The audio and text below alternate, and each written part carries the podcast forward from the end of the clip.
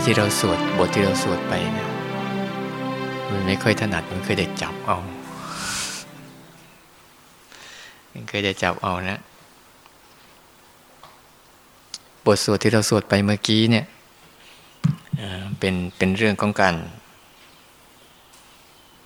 ที่บอกถึงเกี่ยวกับเรื่องเรื่องแรกนะเรื่องแรกเกี่ยวกับเรื่องของพุทธคุณก่อนนะพุทธคุณเนี่ยบางทีพวกเรา คุณของพระพุทธเจ้าเนี่ยเนี่ยแค่อันหนึ่งนะคุณพระเจ้าที่เป็นเป็นรูปลักษณ์ เป็นสรีระ เพราะถ้าไม่มีบุรุษผู้นี้คือเจ้าชายเศรษฐะเนี่ยได้มาตัดสรู้เรื่องเหล่านี้ปุ๊บเนี่ยพวกเราเนี่ยก็ยังคงวนเวียนวนว่ายวุ่นวายกับชีวิตโดยไม่มีทางออกเนี่ยพอมีพระพุทธเจ้าท่านตรัสรู้เข้ามาปุ๊บตรัสรู้เรื่องนี้เข้ามาปุ๊บ แล้วก็เลยได้ตั้งพระศาสนาขึ้นมา ตั้งพระศาสนาขึ้นมา แล้วก็มีคนที่จริงๆ ระหว่างพระพุทธพระธรรมพระสงฆ์นี่อะไรเกิดก่อน โอ้โห นี่เป็นชาวพุทธระดับไหนเนี่ย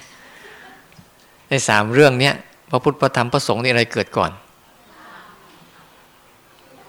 อจริง ๆ นะพระธรรมเกิดก่อน นะที่เราเคยสวดนะอุปาทาวาพิกเวตถาคตานัง อนุปาทาวาตถาคตานัง จะมีพระพุทธเจ้าเกิดขึ้นก็ตาม ไม่มีพระเจ้าเกิดขึ้นก็ตามสิ่งนี้จะเป็นอยู่แล้วเนี่ยเราพระธรรมคืออะไรพระธรรมคือสภาวะธรรมที่มันเป็นทุกข์มันไม่เที่ยง แล้วก็มันไม่มีตัวตนแตกสลายอยู่เนี้ยเนี่ยเรียกว่าสภาวะของพระธรรม ที่เขามีอยู่แล้ว แต่ไม่มีใครไปตัดสรู้ ไม่มีใครไปเข้าใจ ไม่มีใครไปไปค้นหาทางออกให้ได้เนี่ยเขาก็เลยมีแต่สิ่งนี้มีพระธรรมอยู่ก่อนดังนั้นเวลาพระพุทธเจ้าจะดับศูนย์ไปแล้ว หรือพระศาสนาจะหายไปเนี่ย แต่พระธรรมจะคงอยู่อย่างนั้นแหละแล้วว่าพระธรรมมันเสื่อมพระธรรมมันเสื่อมพระธรรมไม่เคยเสื่อม แต่พวกเราเสื่อมจากพระธรรม เสื่อมเสื่อมตรงไหน เสื่อมจากการศึกษาเสื่อมจากการเรียนรู้ เสื่อมจากการทำความเข้าใจ ที่พอมีพระธรรมอันนี้มาปุ๊บก็มีพระพุทธเจ้า ท่านมาตรัสรู้ว่า เอ๊ะมีการเกิดก็ต้องมีตาย เมื่อมีตายก็ต้องมีเกิด ก็เลยเอ๊ะถ้าไม่มีถ้าไม่เกิดล่ะ มันก็มันไม่ตาย พระเจ้าเลยมาตรัสรู้เรื่องกระบวนการในการศึกษา จนกระทั่งเข้าใจว่าอ๋อจริง ๆ เนี่ยมันอยู่ที่เราเข้า เราไม่เข้าใจความเป็นจริงของธรรมชาติธรรมชาติเราจึงหลงสร้างภพสร้างชาติสร้างตัวสร้างตนที่จะพยายามแปลกพยายามอะไรแยกตัวเองออกมา สร้างภพขึ้นมาใหม่ ทั้งที่ว่าในสภาพเดิมเนี่ยมันเป็นสภาพที่เหมือนกันอยู่แล้ว แต่เราชอบสร้างให้มันแปลกและแตกต่าง เช่น เราจะสึกว่าเราต่างจากสัตว์เดรัจฉานไม่ได้ไม่ได้ว่านะเปรียบต่ำๆเลย เราจะรู้สึกว่าเราเนี่ยต่างจากสัตว์เดรัจฉาน หรือเราจะรู้สึกคนที่อยู่กับเราต่างชั้นจากเราอีก เด็กก็ต่างจากคนแก่ คนแก่ต่างจากเด็ก หนุ่มก็หนุ่มสาวก็ต่างจากเด็กจากคนแก่ หรือคนชนชั้นวรรณะจะต่างกันไปเรื่อยๆ เราพยายามจะทำให้ความรู้สึกเราต่างไปเรื่อยๆ สัตว์ทุกตัวเขาก็รู้สึกว่าเขาต่างกันเรื่อยๆ นี่ก็การสร้างสร้างความรู้สึกที่ว่ามันไม่กลมกลืนไปกับธรรมชาติ พยายามแยกตัวเองออกจากธรรมชาติ แล้วก็จะจัดการธรรมชาติ แต่พระเจ้าท่านสอนท่านเลยย้อนสอนจนไปเข้าใจว่า โอ้ เดิมทีเราไม่มี เดิมทีเราเป็นอันหนึ่งอันเดียวกับทุกสิ่ง ทุกสิ่งเป็นอันหนึ่งอันเดียวกับเรา เราหลงไปเองพระพุทธเจ้าเข้าใจงี้ก็เลยปล่อย ปล่อยก็เลยเกิดกระบวนการในการฝึกเอาพระธรรมคำสอนต่างๆนมาเรียงให้เราเป็นด้านทานศีลสมาธิปัญญานี่ย่อๆให้ฟังนะถ้าลากยาวเดี๋ยวมันยาวเกิน อันนี้คือกระบวนการในการเริ่มเริ่มมีพระเจ้าเลย เอาพระธรรมคำสอนมาจัดเรียง หมวดหมู่ว่าทำอย่างนี้อย่างนี้ ในพระศาสนาพระเจ้าท่านสอนหมดนะ อยากจะคลองเรือนให้มีความสุขจะคลองเรือนยังไงนะอยากจะทำอะไร อยากมันมีเยอะแยะมากมาย แม้แต่การกระบวนการเกิดของโลกเกิดเขาอะไรก็มีเยอะแยะอยู่ในนั่นความรู้มหาศาลเลย เกิดอยู่ในนั้นหมดเลย แต่พวกเรากลับไม่สนใจ เพราะไม่ได้มีการฝึกฝังขึ้นมา แต่ว่าเปอเอิญมันมีอยู่ในเรานี่แหละ แต่เราไม่รู้เรื่อง ต่อมามีพระสงฆ์ตรงไหน ตรงว่ามีพระสงฆ์คือมีพระพุทธมีพระธรรมแล้ว พระสงฆ์เป็นพระสงฆ์คือบุคคลมายืนยันยืนยันว่าสิ่งที่พระเจ้าท่านสอนนี่เป็นไปได้มายืนยันแล้วก็รองรับ รองรับว่า เมื่อทำตามคำสอนของพระพุทธเจ้าแล้วทำตามคำแนะนำพระเจ้าแล้วเนี่ย มันเป็นไปได้ มายืนยันมารองรับว่า มีผู้รู้ตาม มีผู้เห็นตาม มีผู้เข้าใจตาม มีผู้เป็นไปตามที่พระองค์ทรงทรงวางแนวทางเอาไว้ นี่เขาเรียกว่าพระสงฆ์พระสงฆ์คือผู้ยืนยันและรองรับ แล้วก็ปฏิบัติตามได้ นี่คือภาวะของพระพุทธพระธรรมพระสงฆ์ที่เราสวดไปเนี่ยแต่แต่ย่อให้ใกล้ ๆ มาอีกอะพระพุทธคืออะไร พระพุทธก็คือตัวพุทธภาวะที่เรามีอยู่ทุกๆ คนเนี่ยถ้าย่อลงมาเหลือสภาวะนะ ไม่ใช่เป็นตัวบุคคลแล้ว ตัวพุทธะคือตัวผู้รู้ผู้ตื่นที่มีอยู่ในคนทุกๆคนเนี่ยไม่เว้นนะไม่เว้น แม้แต่สัตว์ก็มีตัวอย่างเงี้ยแต่เขาไม่มีกำลังในการตื่นออกมาอันตัวพุทธภาวะ คือตัวผู้รู้ผู้ตื่นที่มีอยู่ในทุกคนเนี่ยก็ตัวพระพุทธเจ้าดังนั้นเวลาเราฝึกเราฝึกระหว่างเราฝึกรู้กับฝึกคิดเนี่ยเราสมาทานอันไหนมากกว่ากัน สมาทานคิดหรือสมาทานรู้ สมาทานคิด นั่นเขาเรียกว่าสมาทานอะไร ไม่ใช่สมาทานพุทธะนะเนี่ยเอ๊ะเนี่ยตัวตัวรู้ตัวตื่นตัวเบิกบานที่มีอยู่ในคนทุกๆ คนเนี่ยก็ตัวพุทธะแล้วตัวสภาวะธรรมคือตัวอะไร ตัวตัวสภาวะธรรมที่เป็นนามธรรมคืออะไรคือสภาวะอารมณ์ต่าง ๆ นี่แหละ อารมณ์ต่างๆ ที่เกิดขึ้นกับเรานี่แหละ อารมณ์ทางตา อารมณ์ทางหู อารมณ์ทางจมูกทางลิ้นทางกายทางใจเนี่ยและอารมณ์ที่แบ่งไปสองขั้วอารมณ์ฝ่ายกุศลและอกุศล อันนี้ก็เรียกว่า สภาวะธรรม สภาวะธรรมทั้งหลายที่เกิดขึ้น แปรปรวนแตกสลายนี่เรานี่เรียกว่าภาวะสภาวะธรรมในใจเรา ที่มีอยู่เนี่ยวันนี้เห็นไหมความง่วงเป็นยังไงเห็นสภาวะธรรมอย่างหนึ่งนะอย่าไปโกรธอย่าไปเกลียดเขาเขากำลังสอนเราอยู่ เจ็บปวดเป็นยังไง อยากเลิกเป็นยังไง เห็นมันไหมนั่นแหละเรียกว่าสภาวะธรรมทั้งหลายทั้งปวง แล้วความสบายใจตอนนี้ความสบายกายตอนนี้เป็นยังไง ก็คือสภาวะธรรมทั้งหลายทั้งปวงที่ปรากฏอยู่ตลอดเวลา เนี่ยนี่เรียกว่าสภาวะธรรมที่มันปรากฏอยู่ตลอดเวลา แล้วเราเนะ่ะไม่ค่อยจะสมาทานพระพุทธ แต่ไปสมาทานสมาทานพระธรรมคือความคิดเนี่ยความคิดความรู้สึกกับอารมณ์นั้น ๆ เป็นหลัก แต่ไม่สมาทานการรู้อารมณ์นั้น ๆ เป็นหลัก เราจึงต้องมาฝึก ฝึกตัวพุทธะในใจเรานี่อีกอันหนึ่ง ส่วนพระสงฆ์คืออะไร พระสงฆ์ในใจเราคืออะไร ผู้เห็นภัย หลงเข้าไปอย่างนี้นะอันตรายนี่แหละ คือพระสงฆ์ที่มันอยู่ในใจเราอะที่ว่ามันเห็นอยู่นะแต่มันยังออกไม่ได้ หลงเข้าไปเนี่ยเป็นอันตรายนะหลงเข้าไปในโลภในโกรธในหลง หลงไปในความคิดเนี่ย หลงไปในการยึดติดนู่นนี่นั่น หลงไปในความอยากนี่เราพระสงฆ์ พระสงฆ์คือผู้เห็นภัย เห็นภัยว่าเนี่ย ถ้าหลงไปอย่างเงี้ยมันจะเวียนว่ายตายเกิดทุกข์แล้วทุกข์เล่าไม่เคยเลิกสักที เบื่อหน่ายเท่าไหร่ก็ออกไม่เป็น อันนี้เขาเรียกว่า สภาวะธรรมที่เป็นชั้นใน อีกอันหนึ่งนะ เอาย่อๆไม่ได้เอายาวส่วนอีกอันหนึ่งก็คือ ที่เราสวดเรื่องเกี่ยวกับพาหุงเว คนส่วนใหญ่เนี่ยเมื่อมีภัยคุกคามของตัวเองแล้วเนี่ย สังเกตดีๆสิ เวลาเราเดือดร้อนอะ เราจะพึ่งใคร ระหว่างผีกับพระ สรุปได้เลยระหว่างระหว่างผีกับพระเนี่ยพอเราเดือดร้อนแล้วส่วนใหญ่เนี่ยจะต้องพึ่งนู่นพึ่งนี่ไปก่อนเนี่ยเขาเรียกว่ามนุษย์ มนุษย์เป็นอันมาก เมื่อเกิดมีภัยคุกคามแล้ว ก็ชอบพึ่งผี พึ่งภูเขาบ้าง ป่าไม้บ้างนะเจดีบ้างรุกอารามบ้างอรุกเจดีบ้าง เป็นสารณะ อันเนี้ยก่อนพระพุทธเจ้าเกิดขึ้นมาก็มีภาวะเหล่านี้อยู่แล้ว อย่างไปชาวเขาชาวดอยเขาก็พึ่งผีใช่ไหมไม่พึ่งพระนะบางทีพระไปแล้วไม่สนใจพระแต่สนใจผี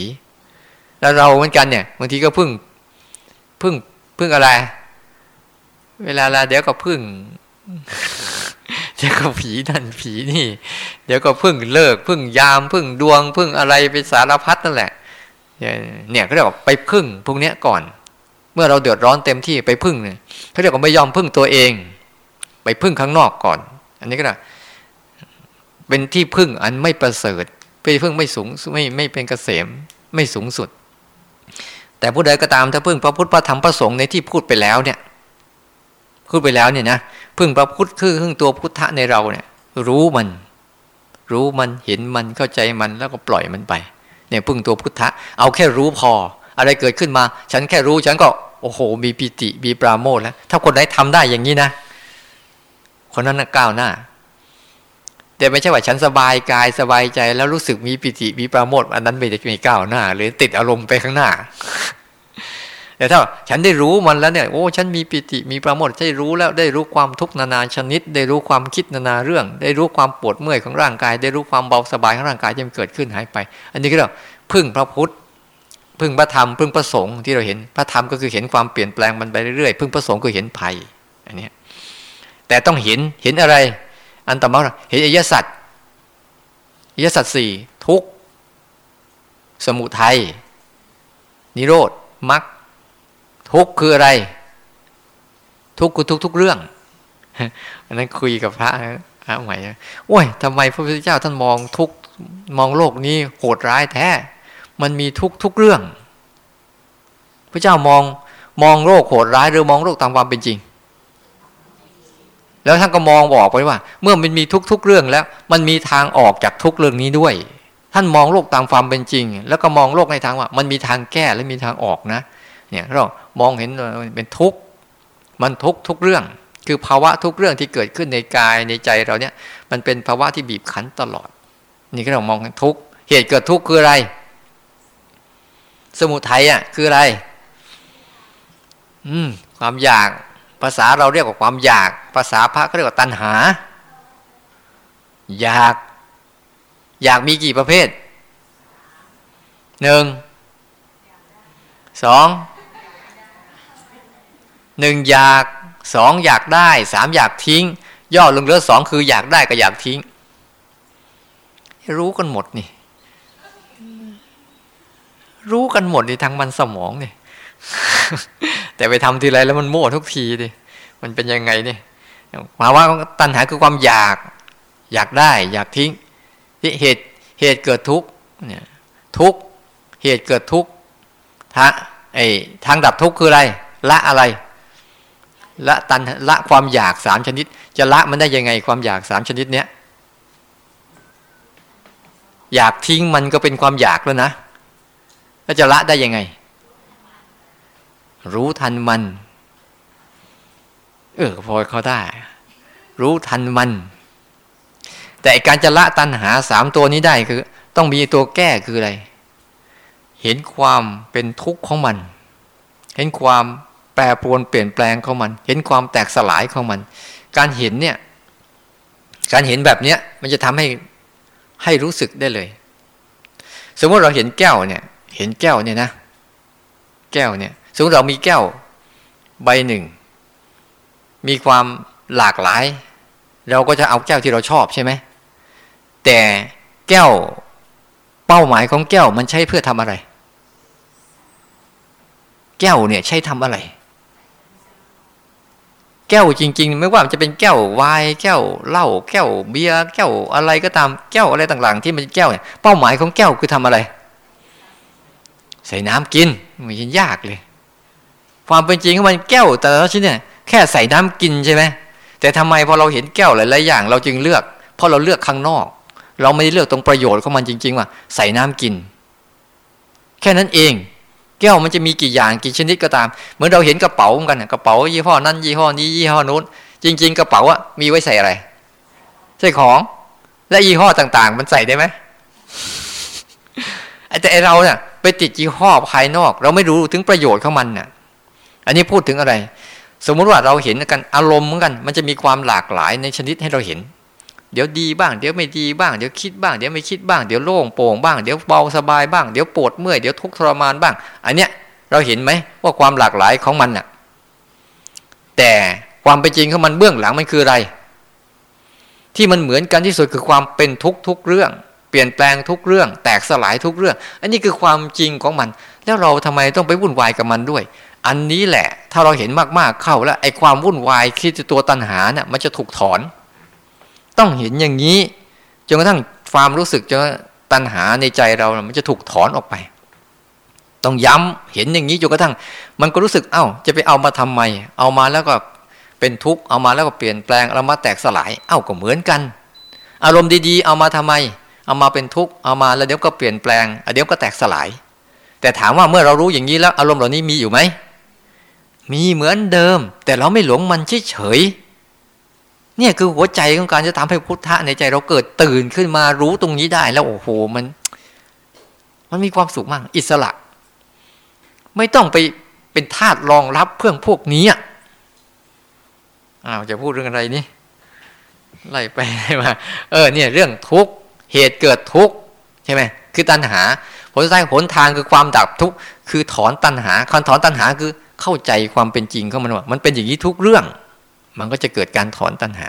และหนทางให้ถึงความดับทุกข์ก็คือมรรคมีองค์แปดมรรคมีองค์แปดคือศีลสมาธิปัญญา แต่ถ้าเข้าใจจริง ๆ แล้วในในวะในพันวะของศีลสมาธิปัญญาเนี่ยนะจะแปดข้อก็ล่อย่อเหลือเนี่ยศีลสมาธิปัญญาศีลสมาธิปัญญา แต่เรา อาจจะเรียงเรียงเรียงกันไป แต่เวลาเกิดขึ้นมาปุ๊บเนี่ยมันจะเกินแค่แป๊บเดียว แวบเดียวเข้าใจหมด นั่นแหละ นี่ก็เรียกว่า ถ้าคนใดเห็นแบบนี้ได้ นั่นแหละก็เรียกว่า ทางประเสริฐ เนี่ยเป็นสนะเป็นที่พึ่งได้ที่ประเสริฐ ต่อมาอะไรศรัทธา เรื่องศรัทธาพูดถึงเรื่องศรัทธาเนี่ยศรัทธาของใครก็ตามนะศรัทธาที่มั่นคงต่อ ศรัทธาของผู้ใดตั้งมั่น อย่างดีไม่หวั่นไหวและศีลของผู้ใดตั้งมั่นอยู่ใน ตั้งมั่นอยู่ในกันตั้งมั่นอยู่กับตัวพุทธะ ไม่หวั่นไหว ไม่ว่าจะมีสิ่งอะไรก็ตามเกิดขึ้นก็ตาม แต่ไม่หวั่นไหวกับมันเนี่ยศีลของผู้ใดงดงาม เป็นที่สรรเสริญของที่พอใจ ความเริ่มใสของผู้ใดมีใน มีในพระสงฆ์และความเห็นของผู้ใดตรงนี่ ปันติกาเรียกเขาผู้นั้นว่าเป็นคนไม่จนชีวิตของเขาไม่เป็นหมัน โดยเฉพาะอย่างยิ่งความเห็นที่ตรงสำคัญมาก เขาเรียกว่า สัมมาทิฏฐิ ความเห็นตรงนะ ตรงข้าม ความเห็นไม่ตรงเขาเรียกว่า มิจฉาทิฏฐิโอ้เด็กนักเรียนจำดีว่ะ แต่เห็นไปเดินทีไรแล้ว มันยังกับโอ้ยกระปุกกระเปี้ยกระเปาะกระแปะ ไปแทบไม่รอด แต่ถ้าถามเรื่องนี้จำกันดี เนี่ยก็เรียกว่าเติบโตทางมันสมอง แต่ไม่เติบโตทางจิตวิญญาณนี่การเติบโตทางจิตวิญญาณนี่ต้องบ่มเพาะกันหน่อยแล้วต้องบ่มเพาะกันหน่อย เติบโตทางมันสมอง เพราะเราฟังกันเยอะ เราอ่านกันเยอะ เลยกลายเป็นอะไรรู้ไหมเรียกว่าธรรมสัญญา มันไปบังธรรมะแข่งคือยานปัญญา ธรรมะสัญญานี้ต้องระวังนะ มันจะไปบังยานปัญญา คิดก่อนล่วงหน้า เป็นก่อนล่วงหน้า แต่ไม่ได้เป็นจริงหรอกธรรมะของยานปัญญานี่ไม่ไงมันต้องเจอเฉพาะหน้า แล้วเรียนรู้กันเฉพาะหน้า แล้วปล่อยวางได้เฉพาะหน้า นี่มันจะเป็นเรื่องอีกเรื่องหนึ่งอันนี้อันหนึ่งนะ แล้วอันต่อมาก็เรื่องเกี่ยวกับเรื่องของสัพเพสังขาราอนิจจา สัพเพสังขาราทุกขา สัพเพสังขาราอนัตตา เข้าใจว่าสังขารไหม สังขาร ไม่ต้องเข้าใจก็ได้ สังขารคือคือสิ่งที่ปรุงแต่งนั่นแหละสังขารคือร่างกายจิตใจสวดกันประจำประจำเลยบนโลกนี้อะไรทั้งหมดก็คือสังขารนั่นแหละ สังขารทั้งหลายทั้งปวงเป็นทุกข์สังขารทั้งหลายทั้งปวงไม่เที่ยง สังขารทั้งหลายทั้งปวงเป็นอนัตตา นี่นะ ย่อย่อให้ และอันสุดท้ายที่สวดถึงเรื่อง เกี่ยวกับอัติอิมัสมิงกายเยนี่ให้เข้าใจว่า นี่แหละเขาเรียกร่างกายล้วนๆ กายล้วนๆมีแค่นี้ มีแค่นี้ไม่เกินฝันนี้แหละ นี่ก็เรียกร่างกายล้วนๆ มีผมมีขนมีเล็บมีควันมีหนัง มีเนื้อมีเอ็นมีกระดูก มีไส้ใหญ่ไส้น้อยอาหารใหม่อาหารเก่าอาการ 32 นี่ก็เรียกร่างกายล้วน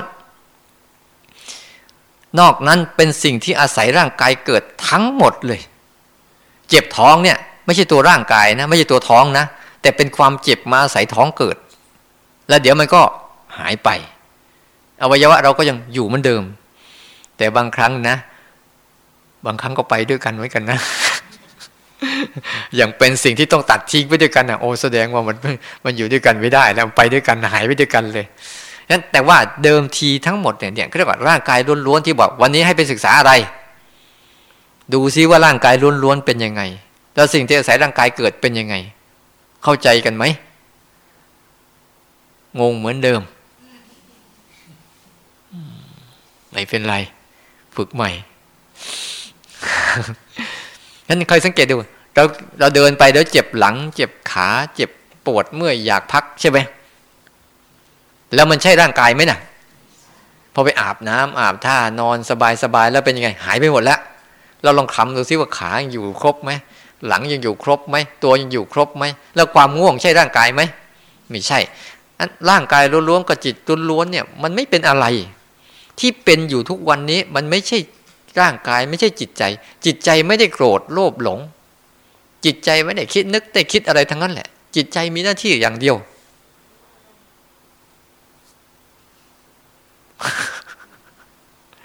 มีหน้าที่อย่างเดียว มีหน้าที่รู้ มีหน้าที่รับรู้อย่างเดียว จิตใจล้วนๆเป็นอย่างนี้จริง ๆ แล้วที่โกรธที่เกลียดที่โลภที่หลงอะไรไม่ใช่จิตใจ แต่เป็นอารมณ์ที่มาอาศัยจิตใจเกิด สักพักหนึ่งก็จะหายไป แต่เราไม่รู้จักจิตใจเราไง เราเลยวุ่นวายวุ่นวายเลยสร้างสร้างความรู้สึกให้เราท้อแท้ท้อถอยดูถูกตัวเองว่างสารพัดแต่มันสร้างสร้างความรู้สึกให้เราไปจมไปกับมัน ไปสมยอมมันไปยอมแพ้มัน ไปเป็นทาสของมัน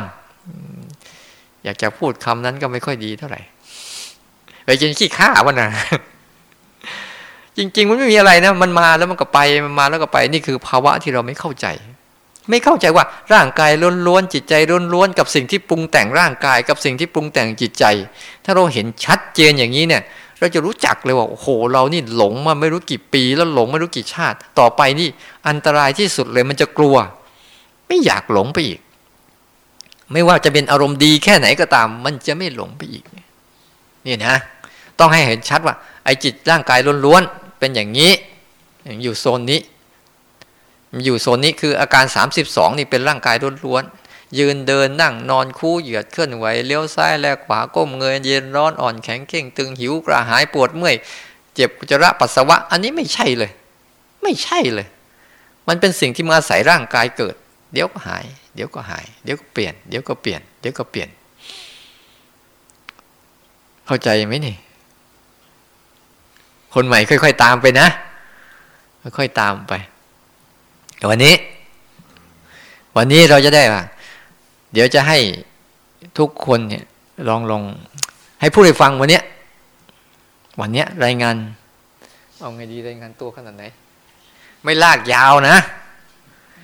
ฉันเคยไปภาวนาที่โน่นที่นั่นที่นี่โอ้ไม่เอานะนั่นไม่เอา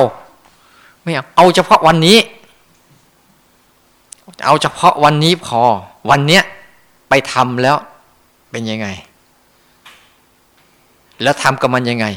แล้วรู้สึกยังไงวันเนี้ยไปเดินเนี่ยแค่ไปเดินอย่างเดียวเนี่ย เกิดอะไรขึ้น สังเกตมันได้ไหม แล้วเป็นยังไงเราจะเข้าใจมันได้ไหมว่าเนี่ยวันเนี้ยเฉพาะการเดินของเราเนี่ยเป็นยังไงบ้าง แค่ครึ่งวันเนี่ย ในช่วงแรกๆเป็นยังไง ช่วงกลางๆเป็นยังไง ช่วงท้ายๆเป็นยังไงเนี่ยมันเกิดอะไรขึ้น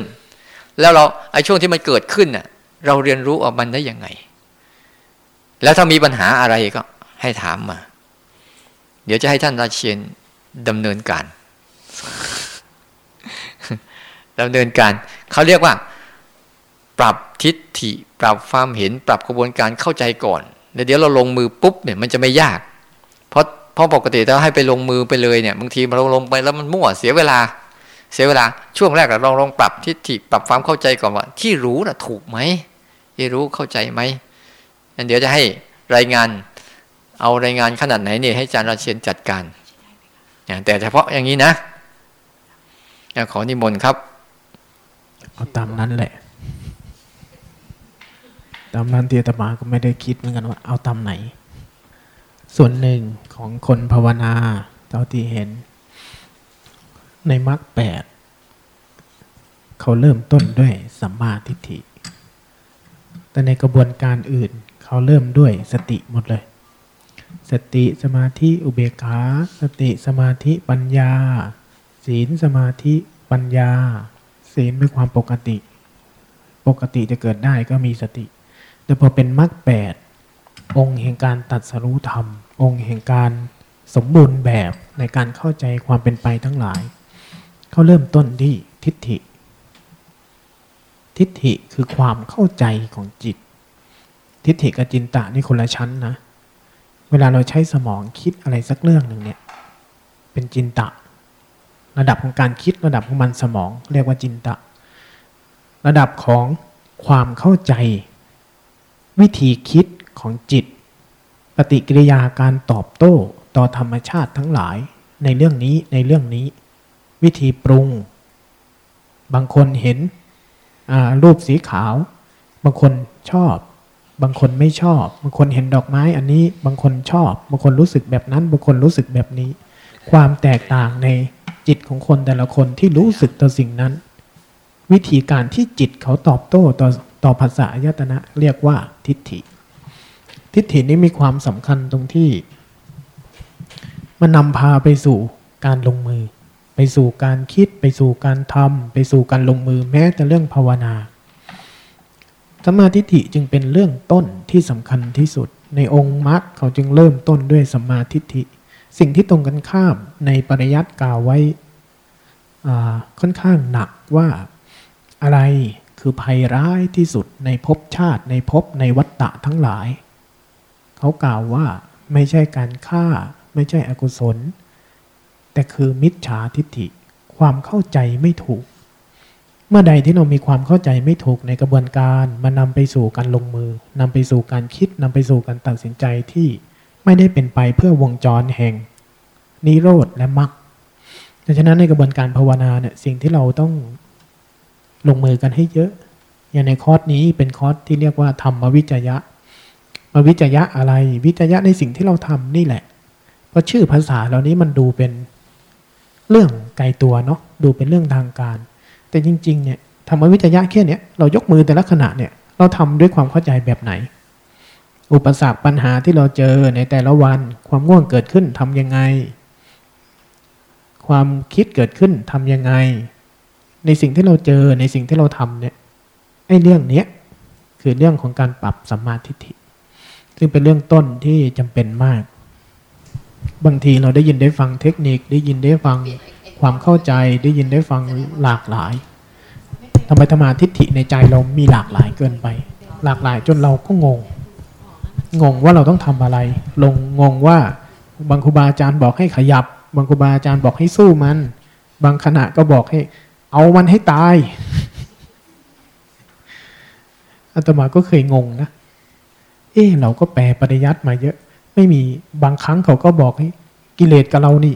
อยู่ร่วมกันไม่ได้ต้องฆ่ามันให้ตาย บางทีครูบาอาจารย์บางรูปก็บอกนะฟาดฟันมันเข้าไป เอามันให้ตาย ไปอีกที่หนึ่งทำทั้งหลายไม่มีตัวตนอ้าวมีตัวตนเอาอะไรไปฆ่าอะไรวะอาตมาจะงงเลยปริยัติบางทีมันก็แบบเนี้ยเหมือนกันในสิ่งที่เราทำเนี่ย มันจะมีแต่ละขณะแต่ละช่วงในบางช่วงที่เราต้อง ฝืนในบางช่วงเราต้องหลีกในบางช่วงเราต้องเรียนรู้ เพื่อปรับเรื่องเหล่านี้ให้แต่ละคน แล้วจะได้ไปลงมือนี่คือกระบวนการปรับทิฏฐิดังนั้นวันนี้ให้ให้เราเล่า เข้าใจยังไงกับสิ่งที่ทำผ่านง่วงผ่านคิด ผ่านการวางใจช่วงบ่ายนี้ เอาไล่แต่ละคนเลยเนาะเริ่มทางไหน ใครจะเป็นจิตอาสา ใครจะเป็นหน่วยกล้าตายอ่าทางนี้ ด้านโยมวิชัย มีใครอยากรู้ชื่อกันไหมอาตมาไม่อยากรู้ เออ เห็นหน้าพวกโยมเห็นเอ๊หน้าหน้าคุ้นคุ้นหน้าคุ้นคุ้นจำไม่เคยได้สักคนอ่แนะนำชื่อหน่อยก็ได้ จะได้เกียรติตัวกันถูก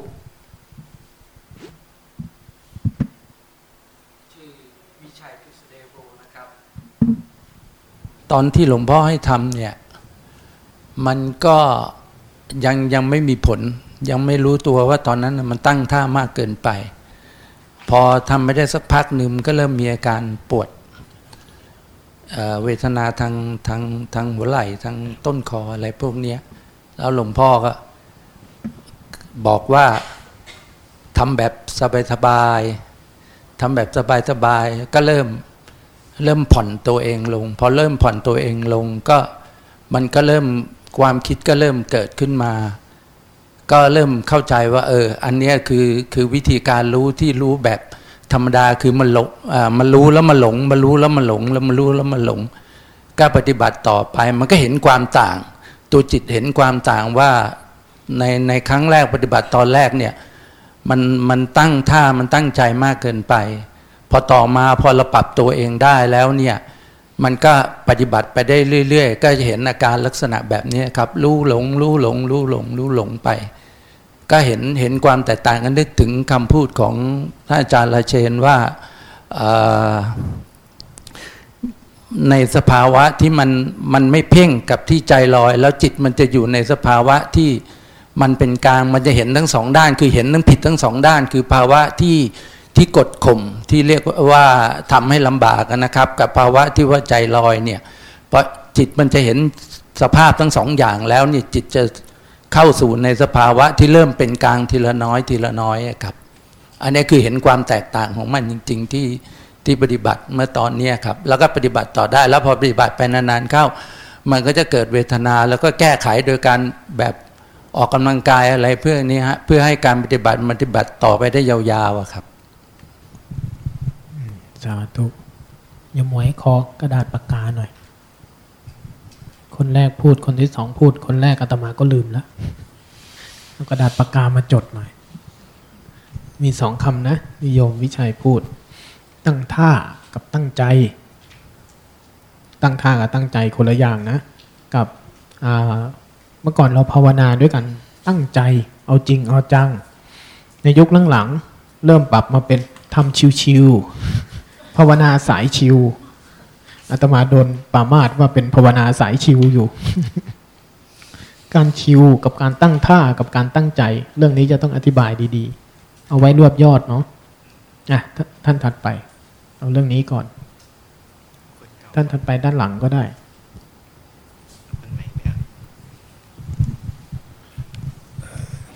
ชื่อสุรพงศ์ครับวันนี้ก็ จารย์สอน 14 จังหวะ เป็นครั้งแรกที่ได้ทำก็ยังทำได้ช้าๆอยู่ครับ แล้วก็ยมเคยภาวนาแบบไหนมาเคยภาวนาแบบอืมไม่จำกัดรูปแบบครับอืมทำจิตให้สงบหรือว่าเท่าทันอารมณ์ วิธีภาวนาส่วนตัวทำแบบไหนทำ ก็มาที่ยุวพุทธนี่แหละครับ อืมปกติของโยมน่ะโยมเลือกการภาวนาแบบไหนครับแบบทำให้ใจสงบ หรือว่าแบบที่จะเท่าทันความคิดเท่าทันอารมณ์เท่าทันการเคลื่อนการไหวทางกาย ก็คือเดินจงกรมเดินมือเหมือนกัน อืมเดินเหมือนกัน แต่การครับวางใจไม่เหมือนกันนะการภาวนาในสองรูปมีแบบคำบริกรรมหนออะไรอย่างเงี้ยครับอ่าปกติใช้ครับ ใช้แบบหนอครับอ่าครับวันนี้ช่วงบ่าย พระอาจารย์ก็บอกว่าเอ่อทำตามสบายอืมแล้วก็มีการเดินถอยหลัง ก็เพิ่งทำไปครั้งแรกครับจะทำไปทำที่อื่นก็คงจะโดนติเตียนพอสมควรอืมก็ทีนี้ก็ได้ทำเป็นครั้งแรกอืมใครติดเตียนล่ะ ก็คนที่ทำด้วยกันนะครับอ่างั้นเอาตำราไปเปิดให้เขาดูนะ ครับในผมสไปติปัฏทำที่ฐานสูตรบอกว่าอภิกันเต ปฏิกันเต สัมปชานการีโหติ เดินไปข้างหน้า เดินถอยหลัง การคูการเหยียด กิริยาอาการของกายทั้งหมดมีไว้เพื่อระลึกรู้ถ้าติให้เขาติพุทธเจ้าด้วยครับเพราะพุทธเจ้าแสดงสูตรนี้ ถ้ายังไม่เก่งเกินพุทธเจ้า อย่าเพึ่งติอืม เอาไปอ้างได้อืมเขาเคยไปเดินที่จุฬาพุทธศูนย์สองคนเยอะมากก็แบบเหมือนรถไฟต่อขบวนกันอย่างเงี้ยครับ แล้วก็อืมพอคนนี้เดินช้าคนนี้ก็รออะไรต่าง ๆ เนี่ยอืมก็ต่างกันที่นี่มีเดินหน้าถอยหลัง ยันฝาอะไรต่างอืมๆก็ได้ความรู้ใหม่ครับอะ เดี๋ยวของโยมในพวกนี้อาตมาคุยด้วยก็ได้อาตมาจะครัอบธิบายเรื่องนี้ให้ฟังครับเรื่องอาการวางใจสองแบบ การภาวนาสองแบบหนอเป็นแบบไหน การเคลื่อนไหวเป็นแบบไหน พุทโธเป็นแบบไหน การคิดพิจารณาเป็นแบบไหน การรู้แบบใจสัมผัสเป็นแบบไหนอะเดี๋ยวพวกนี้อาตมาจะอธิบายให้ว่าตอนนี้เป็นคนเก่าๆเยอะแล้วเนาะได้ยินได้ฟังเรื่องพวกนี้เยอะแล้ว เดี๋ยวพวกนี้อาตมาจะลงรายละเอียดเรื่องนี้ให้ให้ฟังครับเนาะครับอะท่านถัดไป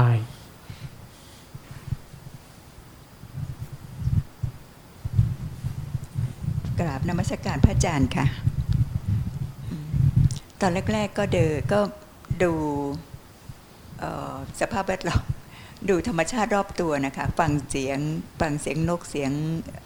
จิ้งหรีดอะไรแล้วแต่ที่ที่ปรากฏนะคะ แล้วก็ดูต้นไม้ใบหญ้าทุ่งหญ้าอะไรไปเอ้ยทุ่งทุ่งนาค่ะ แต่ว่าเเดินไปก็รู้สึกว่าการการ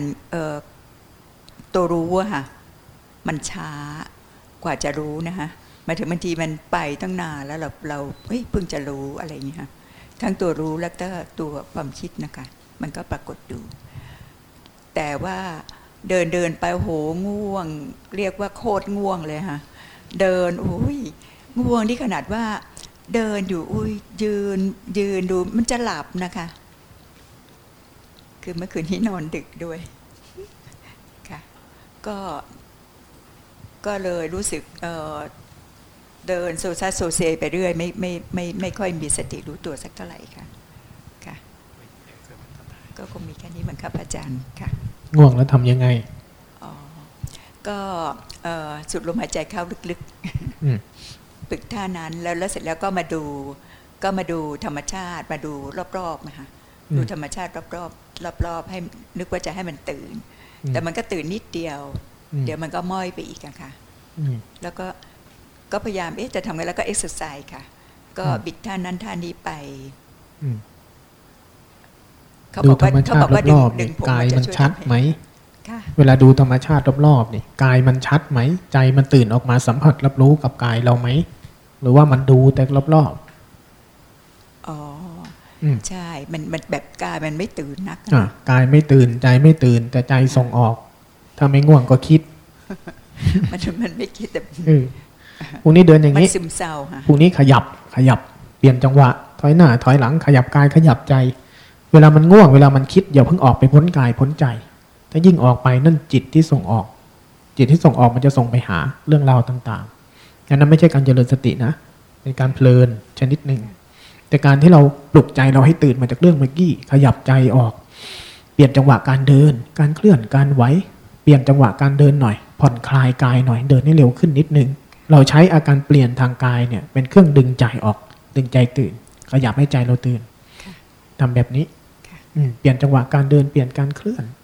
แล้วก็สำคัญคือในวันแรกๆเนี่ยความคิดเอ่ยความง่วงเอ่ยมันจะตามเรามากำลังสติมันน้อย ช่วงแรกๆเนี่ยเป็นเทคนิคเฉพาะที่เดินแล้วเปลี่ยนบ่อยๆทิ้งบ่อยๆ เวลาเห็นอะไรเห็นตัวเองคิดปล่อยทิ้งเลย เห็นตัวเองเพลินปล่อยทิ้งเลย ขยับใหม่เปลี่ยนจังหวะใหม่ เห็นตัวเอง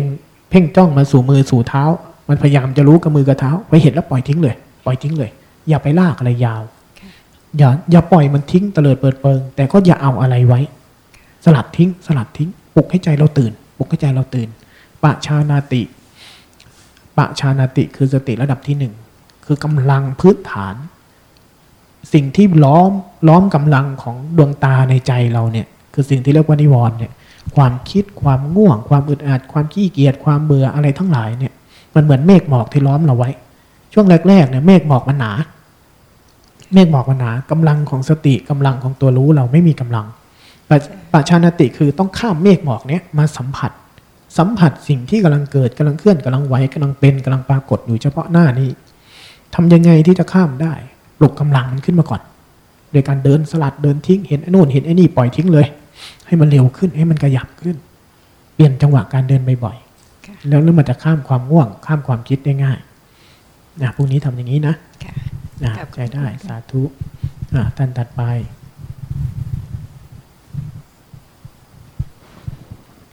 ช่วงช่วงหลังๆ มันจะรู้สึกตัวได้บ่อยค่ะพระอาจารย์อ ย่างอย่างพูดอยู่อย่างเงี้ยค่ะ ก็จะรู้ว่ามันอยู่ยังไง ปากขยับลิ้นขยับอะไรเงี้ยค่ะ มันก็จะรู้ ทีนี้มันเออแล้วก็ช่วงหลังมันมีความรู้สึกว่าเอ่อการรู้สึกตัวเนี่ยกายเนี่ยก็ส่วนหนึ่งความรู้สึกของจิตใจก็อีกส่วนหนึ่งยมยมว่าเขาคนละส่วนกัน แล้วก็จะเห็นว่าจิตใจอันหนึ่งกายอันหนึ่งเขาหมายถึงว่าเขาเป็นคนละส่วนกันนะคะ เมื่อครั้งที่แล้วที่เจอพระอาจารย์เมื่อข่าวเดือนสิงหายมเรียนพระอาจารย์ว่า เมื่อก่อนนี้เนี่ยมันก็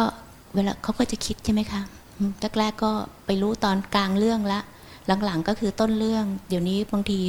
เขาทำท่าเหมือนจะเคลื่อนไปคิดเนี่ยก็ก็จะเห็นเขา แล้วก็ยมเรียนพระอาจารย์ว่ายมเห็นเขาเขาพูดเขาแทนที่เขาจะคิดอะเขาพูดอยู่ในใจอะค่ะอืมอืมนะคะค่ะแล้วก็ ครั้งนั้นยมเรียนพระอาจารย์ว่าเอ่อเหมือนกับว่าจิตเอ่อคือไอ้ตัวมโนไอ้ตัวคือมันข้างในมันเหมือนทำงานอยู่ตลอดเวลานะคะ เหมือนปรุงแต่งอืมนะคะพระอาจารย์ยังบอกว่ามันคือเขาก็จะเป็นของเขาอย่างนั้น แต่พอเราเดี๋ยวนี้มันเราเราฝึกก็คือก็ดูเขาอะค่ะ มันก็จะมีผู้รู้ที่ แยกตัวดูเขาอยู่อืมเมื่อก่อนเหมือนดูเสร็จรู้แล้วก็เผลอรู้แล้วก็เผลอเข้าอย่างเงี้ยอืมสลับไปสลับมา แต่ว่าวันนี้เดินจงกรมอะค่ะช่วงหลังนี้เดินจงกรม รู้สึกว่าเขามีความทรงตัวหรือ ในการดูได้ดีกว่าเดิมอะค่ะ ยังมีช่วงที่เขาดูอยู่ ดูอยู่ มันไม่ฟลึบเข้าไปฟลึบเข้าไป มันไม่ฉลบการฉลบมันน้อยลงอืม แล้วก็สิ่งที่เกิดมาใกล้ ๆ กันก็คือ พอมันทรงตัวในการดู มันรู้สึกว่าเขามีการปรุงแต่งน้อยลงค่ะมีมีการปรุงแต่งน้อยลง ก็ยมไม่รู้มันเกี่ยวกันกับการทรงตัวที่เห็นแล้วทำให้เขาปรุงแต่งน้อยลงหรือเปล่ายมไม่รู้ แต่ก็สามารถมันมันเป็นอย่างนั้นนะคะอืมบางทีมันก็น้อยลง บางทีก็เห็นชัด บางทีก็เยอะ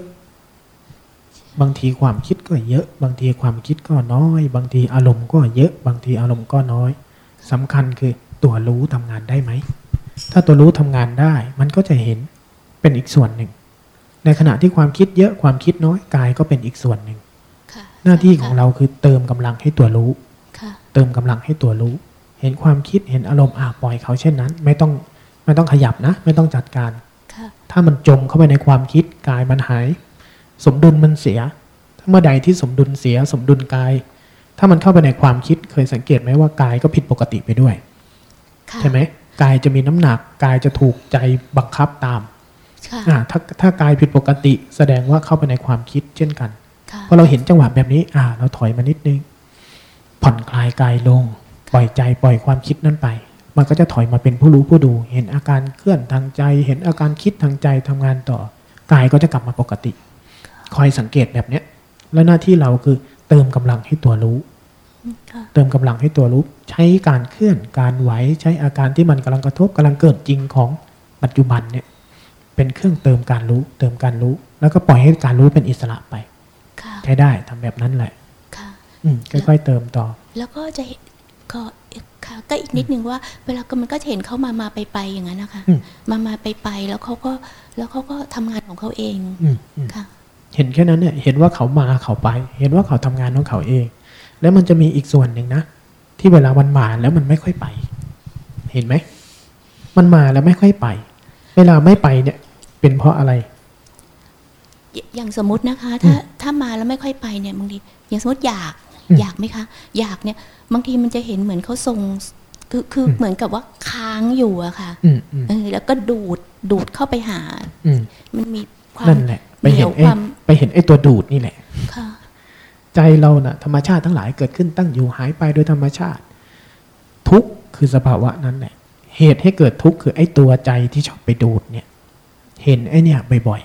ๆเห็นไปพร้อม ๆ กัน ถ้ามันไม่ดูดมันเป็นธรรมชาติเฉยๆที่อะอะไรเกิดขึ้นก็ผ่าน ทางกายเกิดขึ้นก็ผ่าน ใช้ได้ก็ดูมันไปอย่างนั้นในธรรมชาติทั้งหลายจะแสดงตัวให้เราดู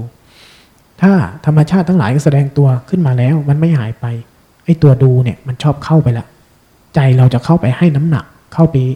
ดูสภาวะดูอารมณ์บางอย่างที่เกิดขึ้นมันพยายามที่จะเข้าไปจัดการในสภาวะอารมณ์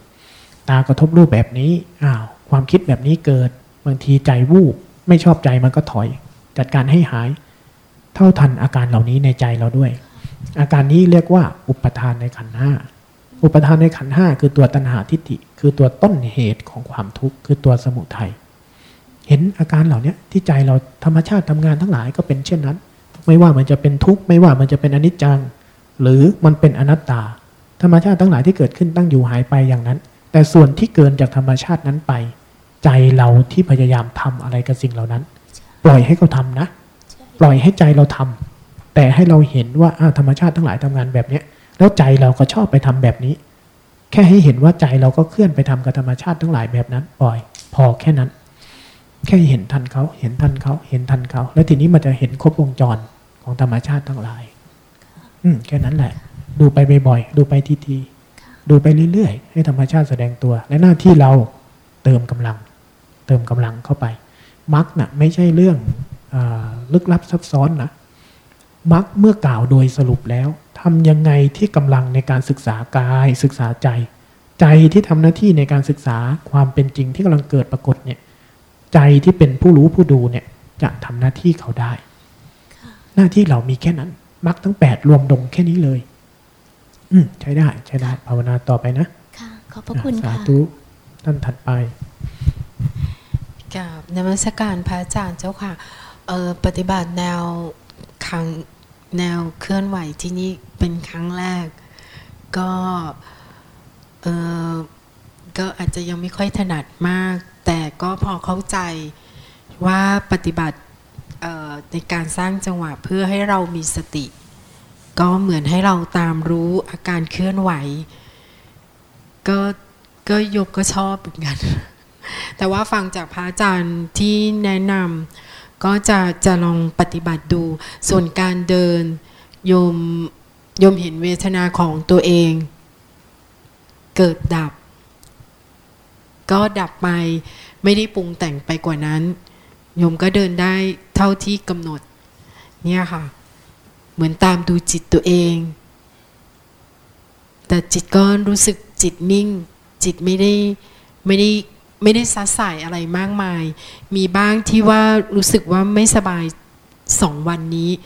ก็ก็ดูก็ดูจิตตัวเองว่า ไม่ได้รู้สึกหงุดหงิด ก็ยังยังยังรู้สึกว่าไปได้ ไม่ได้เกิดอาการว่าอยากหยุดหรืออะไร เท่านี้ก่อนนะคะพระอาจารย์สาธุทำแค่นั้นแหละ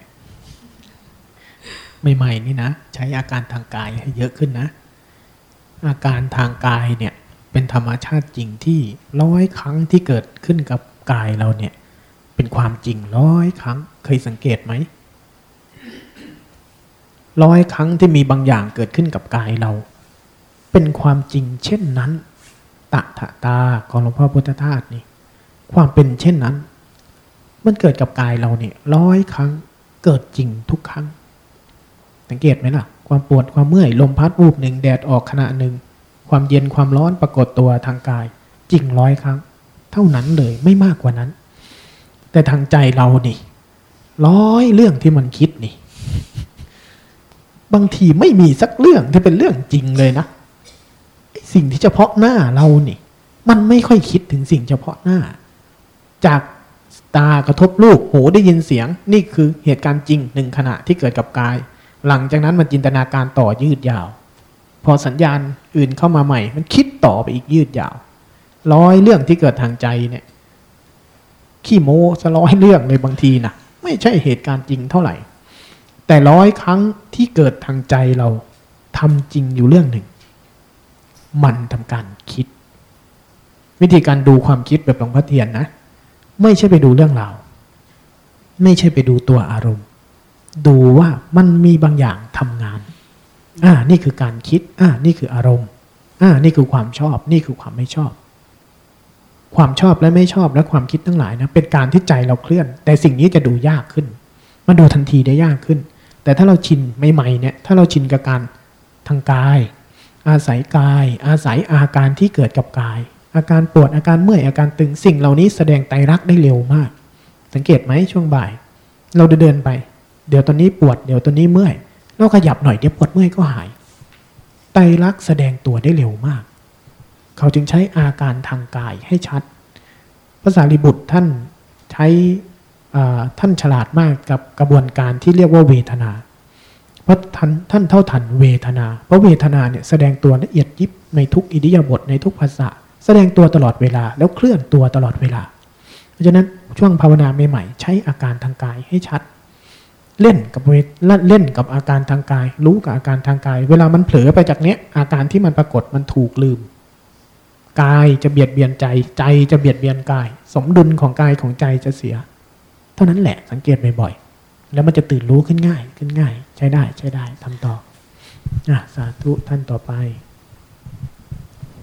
ค่ากราบมนสการพระอาจารย์นะคะ ชื่อธีรดาพรค่ะ วันนี้ก็ ตอนที่เดินจงกรมนะคะพระอาจารย์ ก็หนูเป็นคนที่ค่อนข้างชอบเพ่งอะค่ะหนูเป็นคนชอบตั้งใจเกินแล้วทีนี้อยากอาจารย์ก็หายไหมบอกว่าอะไรนะคะ อยากหายไหมเลิกชอบชอบใช่คือค่ะใครชอบคิดใครชอบเพ่งเนี่ยง่ายมาก เลิกชอบมันซะแล้วก็พระอาจารย์บอกว่าให้ทำแบบสบายๆอะค่ะหนูก็พยายามทำให้มันสบายขึ้น เพราะว่าเอ่อเวลาเราเราจ้องมาก ๆ มันจะรู้สึกหนัก พอมันหนักแล้วมันจะเริ่มคิด พอหนักปุ๊บพอหนูพอหนูหนักปุ๊บหนูจะตามองต่ำทันทีเลย พอเรารู้ว่าตาเรามองต่ำหนูก็รู้มันเดี๋ยวมันคิดจะมาล้วหนูก็เลยเงยขึ้น พยายามมองกว้างๆแล้วพอเราเดินเดินไปสักพักค่ะพระอาจารย์มันเริ่มมันเริ่มเพลินค่ะ มันเริ่มเพลินแล้วมันก็ง่วงมา พอง่วงมาปุ๊บ คือเราเราเราอาจจะเพลินไปเสพความง่วงครับอาจารย์ มันก็เลยเกาะหนูหนึบเลยค่ะวันนี้ พยายามที่จะสลัดออกโดยการใช้อิริยาบถทที่เร็วขึ้น เดินแกว่งแขนบ้าง แล้วก็หยุดเพื่อสูดหายใจลึกๆ ยืดตัวให้มันสบายให้มันให้มันสดชื่น แล้วก็เดินต่อ เดินไปสักพักมันก็มาอีกค่ะพระอาจารย์ มันมาทีนี้มันไม่ได้มาตอนแรกมันจะมาห่างๆก่อน สักพักมันเชิบชักจะถี่แล้วค่ะอาจารย์ พอมันถี่แล้วหนูรู้สึกว่า ถ้ายิ่งเรายิ่งสู้กับมัน เราจะยิ่งแย่เลยค่ะอาจารย์มันยิ่งฟุ้งค่ะ หนูเลยหยุดก่อน หยุดหยุดเดินสักพักหนึ่งแล้วก็เริ่มใหม่ หนูทำแบบนี้สักพักหนึ่งพอหลังจากง่วงปุ๊บ เวทนามาอีกค่ะอาจารย์ปวดขาปวดหลัง ก็ก็พยายามดูมันไปค่ะ แล้วก็บำบัดโดยการ ยืดบ้าง หยุดบ้าง เหยียดแบบก้มตัวยืดหลังบ้าง แรก ๆ มันก็จะมาเหมือนเดิมครับอาจารย์ มันจะมาห่างๆสักพักเริ่มถี่ขึ้น ถี่ขึ้น ถี่ขึ้น แล้วหนูรู้สึกว่าใจหนูมันไม่ไหวครับอาจารย์ มันเหมือนเข้าไป มันเข้าไปเรียบร้อยแล้ว มันเข้าไปในเวทนาเรียบร้อยแล้ว แล้วมันไม่ไหวจริงจนจนจนหนูสัดสายค่ะ ใจหนูสัดสายไปหมดเลย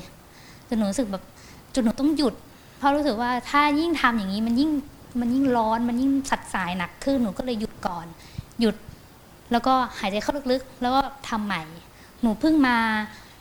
มาเริ่มรู้สึกว่ามันเบากายเบาใจตอนที่ก่อนที่พระอาจารย์จะให้เลิกอะประมาณสักสิบห้านาทีเองอะมันเริ่มเบากายเบาใจเหมือนเราเหมือนเราพยายามปรับให้มันหาจุดตรงกลางมันเริ่มเบา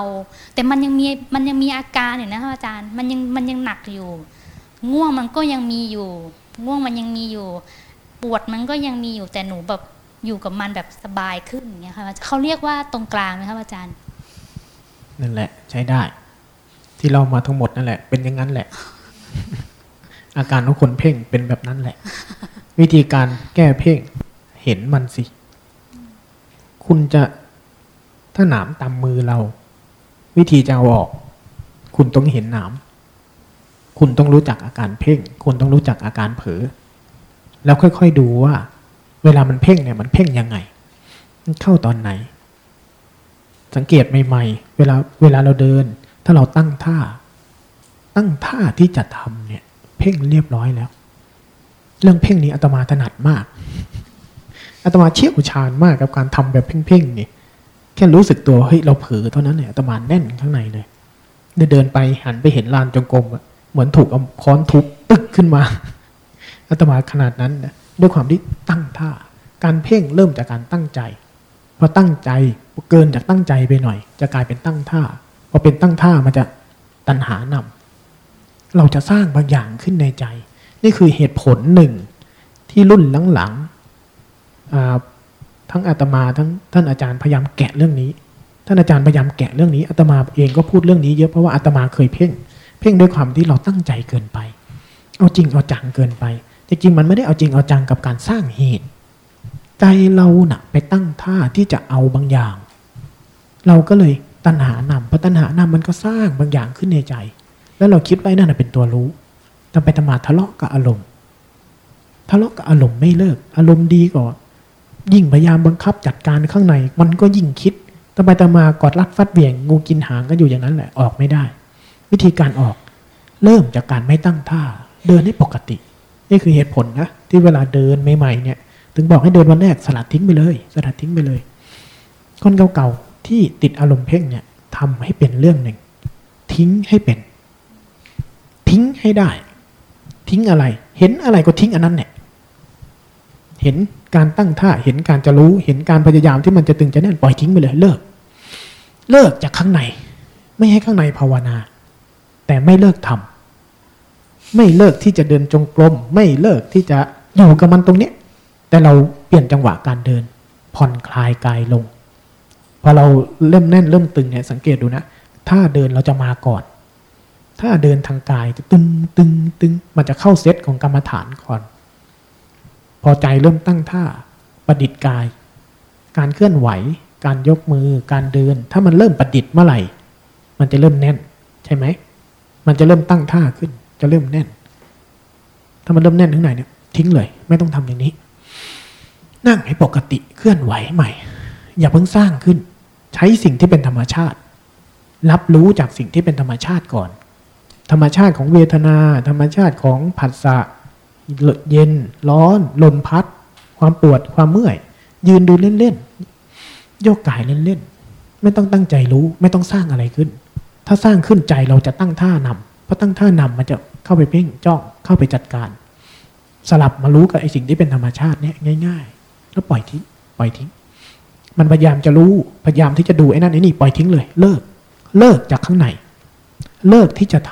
ำหยุดสักแป๊บหนึ่งเดี๋ยวอาการที่เกิดขึ้นจริงกับกายเราจะค่อย ๆ ปรากฏ คนที่เพ่งได้ คนที่เดินไปเดินมายังเพ่งเนี่ย แสดงว่าความเพียรทำมาเยอะแล้วนะ ทำความเพียรพอสมควรนะ มันจึงจะเพ่ง มันจึงจะไปตกล่องเพ่งเป็น คนที่ไม่ได้ทำความเพียรน่ะ โอกาสเพ่งเพ่งหน่อยเดียวแล้วเดี๋ยวก็เลิก แต่คนที่เดินจงกรมแล้วโอ้ยแป๊บเดียวเดี๋ยวก็แน่นเดี๋ยวก็แน่นเนี่ยแสดงว่าทำความเพียรมาระดับหนึ่ง คนที่ทำความเพียรมาแล้วระดับหนึ่งไม่ไม่ต้องกลัวว่ามันจะหลุดจะเผลอไปนาน ไม่ต้องกลัวหรอก ข้ามจังหวะนี้ให้เป็น เริ่มจากสิ่งที่เป็นธรรมชาติ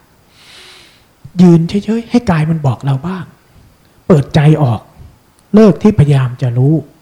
ให้กายเขานำหน้า ให้อาการที่เกิดกับกายจริง ๆ เนี่ย เป็นเครื่องบอกดูสิ ไม่ต้องเอาใจไปทำอะไรเลย พักใจไว้เป็นหน้าที่นั่งเฉยๆให้ใจมันนั่งอยู่เฉยๆนี่แหละ แล้วถ้ามันพยายามเกินจากนี้ก็แค่รู้มัน แล้วก็ดูให้กายมันบอกไป บอกไป ให้กายที่เป็นธรรมชาติบอกบ้าง เวลาเดินก็เดินมันเฉยๆปกติ ถ้ามันเริ่มตั้งท่าเราจะสังเกตน้ำหนัก น้ำหนักใน ในใจ เวลาเวลามันเข้าไปเพ่งเนี่ยยมเห็นน้ำหนักในกายหรือในใจก่อน เห็นอันไหน ในกายหรือในใจยมทันอันไหนอ่าแล้วคนใช้ใจก่อน สังเกตดูว่า เวลาใจมันเริ่มผิดปกติธรรมชาติง่าย ๆ ปล่อยทิ้งเลย เลิกซะสุดลมหายใจเล่นๆปรับอิริยาบถทางกาย ถ้าใครเห็นกาย ที่มันเริ่มเข้ากรรมฐานเริ่มท่ากรรมฐานก่อน ถ้าใจเริ่มมีน้ำหนักกายก็จะเริ่มเป็นท่ากรรมฐานด้วย มันจะเห็นสับกันอย่างเงี้ยบางคนเร็วทางด้านเห็นใจก่อนบางคนเร็วทางด้านเห็นกายก่อนบางคนเดินปกติอยู่พอกายเริ่มตึ้งหน่อยเดียวรู้ทันที เนี่ยจังหวะของการเพ่ง มันจะเริ่มเป็นจังหวะเงี้ยค่อยๆเห็น ค่อย ๆเห็น จุดวิธีการแกะเพ่ง เริ่มจากธรรมชาติ อย่าสร้างขึ้น อย่าสร้างขึ้น ถ้าสร้างขึ้นใจมันตั้งท่า ใช้เฉพาะช่วงนี้นะ เฉพาะช่วงของการแกะ เดินให้เป็นธรรมชาติ นั่งให้เป็นธรรมชาติ ใช้ความปวดความเมื่อย ใช้ผัสสะจริงที่เกิดกับกายตามธรรมชาติ โดยไม่ต้องสร้างเนี่ย เป็นแกนหลัก ใช้ตัวนี้ให้เยอะ รับรู้กับมันตรงๆง่าย ๆ แล้วถ้าใจมันเกินจากเนี้ยคอยสังเกต พอเห็นมาแล้วปล่อยทิ้งไปเลย เลิก เอาใหม่ ปล่อยทิ้งไปเลย เลิก ไม่ต้องทำกรรมฐาน ไม่ต้องทำอะไรทั้งนั้น ปล่อยมันโลด แต่อย่าปล่อยนานตะเลิด เพลินอีก ถ้ามันง่วงทำไง นั่งดูกับมันเนี่ย ถ้าดูไม่ได้เคาะขึ้นมา ปลุกใจขยับขึ้นมา ขยับใจขึ้นมา แค่นี้พอเลิกกำปล่อยกำปล่อยกำปล่อย แล้วก็เล่นไปแบบนั้นเนี่ยแล้วก็ศึกษาแบบที่เล่ามานั่นแหละ ใช้ได้ ก่อนที่มันจะหลุดออกมานะ มันจะต้องเห็น เห็น เห็น มันจะต้องเข้าใจ ทำทั้งหลายเกิดจากเหตุ เมื่อใดที่เราเข้าใจเหตุ เห็นตัวธรรม ตัวทุกข์คือตัวเพ่งจ้อง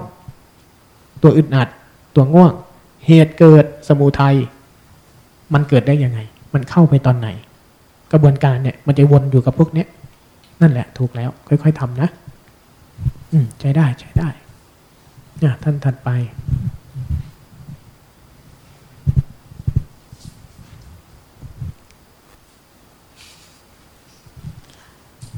ค่ะ พระอาจารย์เจ้าค่ะเดี๋ยวชื่อสมัยมากค่ะ วันนี้เดินก็ตั้งใจเดินตอนแรกก็มันยังไงมันก็ต้องตั้งใจเอาไว้ก่อน แล้วเสร็จแล้ว เสร็จแล้วถ้าพระอาจารย์เกษณท่านบอกว่า ให้กายมันเกิดก่อน ก็พยายามดูว่า เออตอนหลังๆตึงมันเกิดก่อน แล้วก็พยายามดูว่าอะไรมันอะไรมันเกิดก็จะพยายาม ไม่ไม่ไม่ใช้ความคิดดูค่ะ ก็พยายามทิ้งให้เร็ว แล้วตอนตอนไปพักก็รู้สึกมันเป็นธรรมชาติมากขึ้นแล้วค่ะ ก็ไม่ได้ดูตรงส่วนไหนโดยเฉพาะ ให้มัน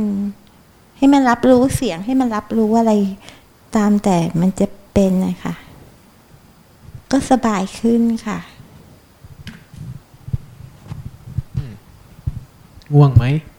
ไม่ง่วงค่ะ คิดเยอะไหม ก็ตอนแรก ๆ ก็คิดค่ะ แล้วก็ต้องพยายามมาให้รู้สึกตัวให้กลับมาที่ตัว อืมเห็นตอนความคิดปล่อยทิ้งไปเลย เปลี่ยนจังหวะการเดินหน่อย เวลาเห็นความคิดมันเพลินในความคิดผ่อนคลายลง เปลี่ยนจังหวะการเดินนิดนึง ขยับให้มันตื่น ขยับให้มันตื่น การเจริญสติแบบเคลื่อนไหวนี่นะนอกจากสติเห็นเท่าทันแล้วก็รู้ใหม่ เห็นเท่าทันแล้วก็รู้ใหม่เนี่ย การตื่นขึ้น ขยับให้ใจมันออกจากอารมณ์นั้น ขยับให้ใจมันตื่นมาจากเรื่องนั้น เป็นความสำคัญมาก ๆ เช่นกัน เติมเรื่องนี้เข้าไปหน่อย เห็นอะไรปล่อยทิ้งไปเลย ขยับให้มันตื่นขึ้นมา อย่าไปนวเนียกับมัน อย่าไปรักษา อย่าไปเดินตามเท้าตามมืออะไรนะขยับให้ใจมันตื่นขึ้น โอ้ยโลกมนุษย์นี่มีอะไรอีกตั้งเยอะแยะมากมาย ขยับใจออกมาสู่เรื่องอื่นๆที่เกิดจริง ๆ กับกายเรา ไปไปเดินฟังกายดีๆ ว่ากายบอกอะไรบ้าง เดินในแต่ละช่วงเลยให้กายมันบอกให้หมด ให้กายมันบอกให้หมด หน้าที่ใจไม่ต้องทำอะไร หน้าที่ใจฟังมันเฉยๆกายมันบอกว่ายังไง มันบอกว่าร้อนมันบอกว่าเย็น มันบอกว่านุ่ม มันบอกว่าเจ็บ มันบอกว่าปวด ก็แค่ฟังมันแค่นั้น แค่นั้น อืมแค่นั้นแหละ เจ้าค่ะอะสาธุท่านถัดมากราบนมัสการพระอาจารย์ค่ะ ก็ที่ได้ไปเดินนะนะคะ เออ ก็ไม่ทราบว่าจะเดินเพ่งหรือไม่เพ่งอะค่ะ ก็พยายามจะฝึกไอตัวรู้อะค่ะ ก็คือข้างซ้ายก้าวก็ให้รู้ว่าซ้ายก้าวขวาก็ให้รู้ว่าขวา แต่ถ้าก็นับก้าวไปด้วยอะค่ะ ก็คิดแค่ทีละก้าวทีละก้าวแล้วก็รู้สึกอะไรบ้างอะเห็นนกก็เห็นนกค่ะอ่าได้ลมพัดก็ลมพัดประมาณนี้ค่ะ ก็เดินไปเรื่อยๆอะค่ะ ก็ พมันยามียามคำภาคด้วยใช่ไหมอะไรนะคะ มันมีคำภาคด้วยใช่ไหมใช่ค่ะเออพรุ่งนี้เอาคำภาคทิ้งซะเอาคำภาคทิ้งไว้ในห้องนี่แหละ ไม่ต้องเอาต่อออกไปข้างนอกหรอกคือถ้าไม่ภาคเนี่ยอืมไม่รู้ไปไหนเลยค่ะ มันไปก็รู้ว่ามันไปอ้าวมันเพลินไปแล้วก็แค่อ้าว นี่คือการเผลอก็แค่นั้นแหละอ๋อค่ะเออมันคิดไปแล้วก็อ้าวนี่คือการเผลอแล้วที่ไม่ภาคเนี่ย มันเป็นการคิดการภาคนะ การภาคการบอก ความจริงเกิดขึ้นแล้วจบแล้ว เท้าก็ตกพื้นแล้วจบแล้ว วิธีการภาวนาในแบบเจริญสติแบบแบบเคลื่อนไหวบนหลวงพ่อเทียนเนี่ยค่ะเราจะไม่ใส่คำกำกับเข้าไปค่ะคำกำกับในการภาคเป็นสิ่งที่เรียกว่าบริกรรมค่ะเป็นเบื้องเบื้องต้นในวิธีการหลากหลาย เขาใช้บริกรรมที่มันเป็นการภาคที่มันเป็นความคิดด้วย แต่วิธีการเคลื่อนไหวแบบหลวงพ่อเทียน วิธีการเจริญสติ ท่านเน้นเรื่องการดูความคิด ด้วยท่านจึงไม่ใช้การภาค เพราะถ้าเราไปใช้การภาคเราเป็นคนคิด เราจะดูการคิดและการเผลอไม่ได้ เราจะดูยากขึ้น เพราะเราเราทำสิ่งนั้นซะเองหลวงพ่อเทียนเลยไม่ใช้การบริกรรมทางด้านการคิดหลวงพ่อเทียนใช้การบริกรรมทางด้านกายหลวงพ่อเทียนสายเคลื่อนไหวนี่ก็มีการบริกรรมนะ แต่ใช้อาการเคลื่อนอาการไหวอาการยกมืออาการเหล่านี้ เป็นเครื่องบริกรรมให้ใจ นี่นะ นี่นะ มีการเคลื่อนมีการตกกระทบนะ ใจสัมผัสสิสัมผัสสิ นี่เป็นบริกรรมชนิดหนึ่ง เป็นบริกรรมที่ไม่ต้องมีภาษา แต่มีการที่ใส่ใจ ใส่ใจรู้ ใส่ใจรู้ นี่เป็นบริกรรม เป็นบริกรรมแบบเคลื่อนไหวแบบหลวงพ่อเทียนเรา แต่บริกรรมนี้จะไม่มีภาษา เมื่อใดที่มันเคลื่อนมันไหว พาใจเรารู้ พาใจเรารู้ พาใจเราผูก พาใจเราสัมผัส พาใจเราสัมผัส เป็นบริกรรมแบบนี้ เมื่อใดที่มันคิดอ้าวเราเผลอไปคิดแล้ว เราจะทำให้การที่เราเคลื่อนไหว ใช้การเคลื่อนไหวทางมือ เอาใจเราสัมผัสรับรู้ไว้เรื่อย ๆ เนี่ย ที่เป็นเครื่องบริกรรมของกรรมฐานเราเนี่ย เวลาเมื่อใดที่จิตเราเผลอไปในความคิด มันจะเห็นว่าอ้าวนี่คือการคิด นี่คือการเผลอ นี่คือการคิด นี่คือการเผลอ มันจะเห็นทั้งกายและใจ มันจะเข้าสู่รูปและนามนี่คือวิธีการเคลื่อนไหวแบบหลวงพ่อเทียน แต่ถ้าเรากำลังเคลื่อนกำลังเดิน แล้วเราก็บอกมันด้วย บอกมันด้วย ตาเห็นรูปนะ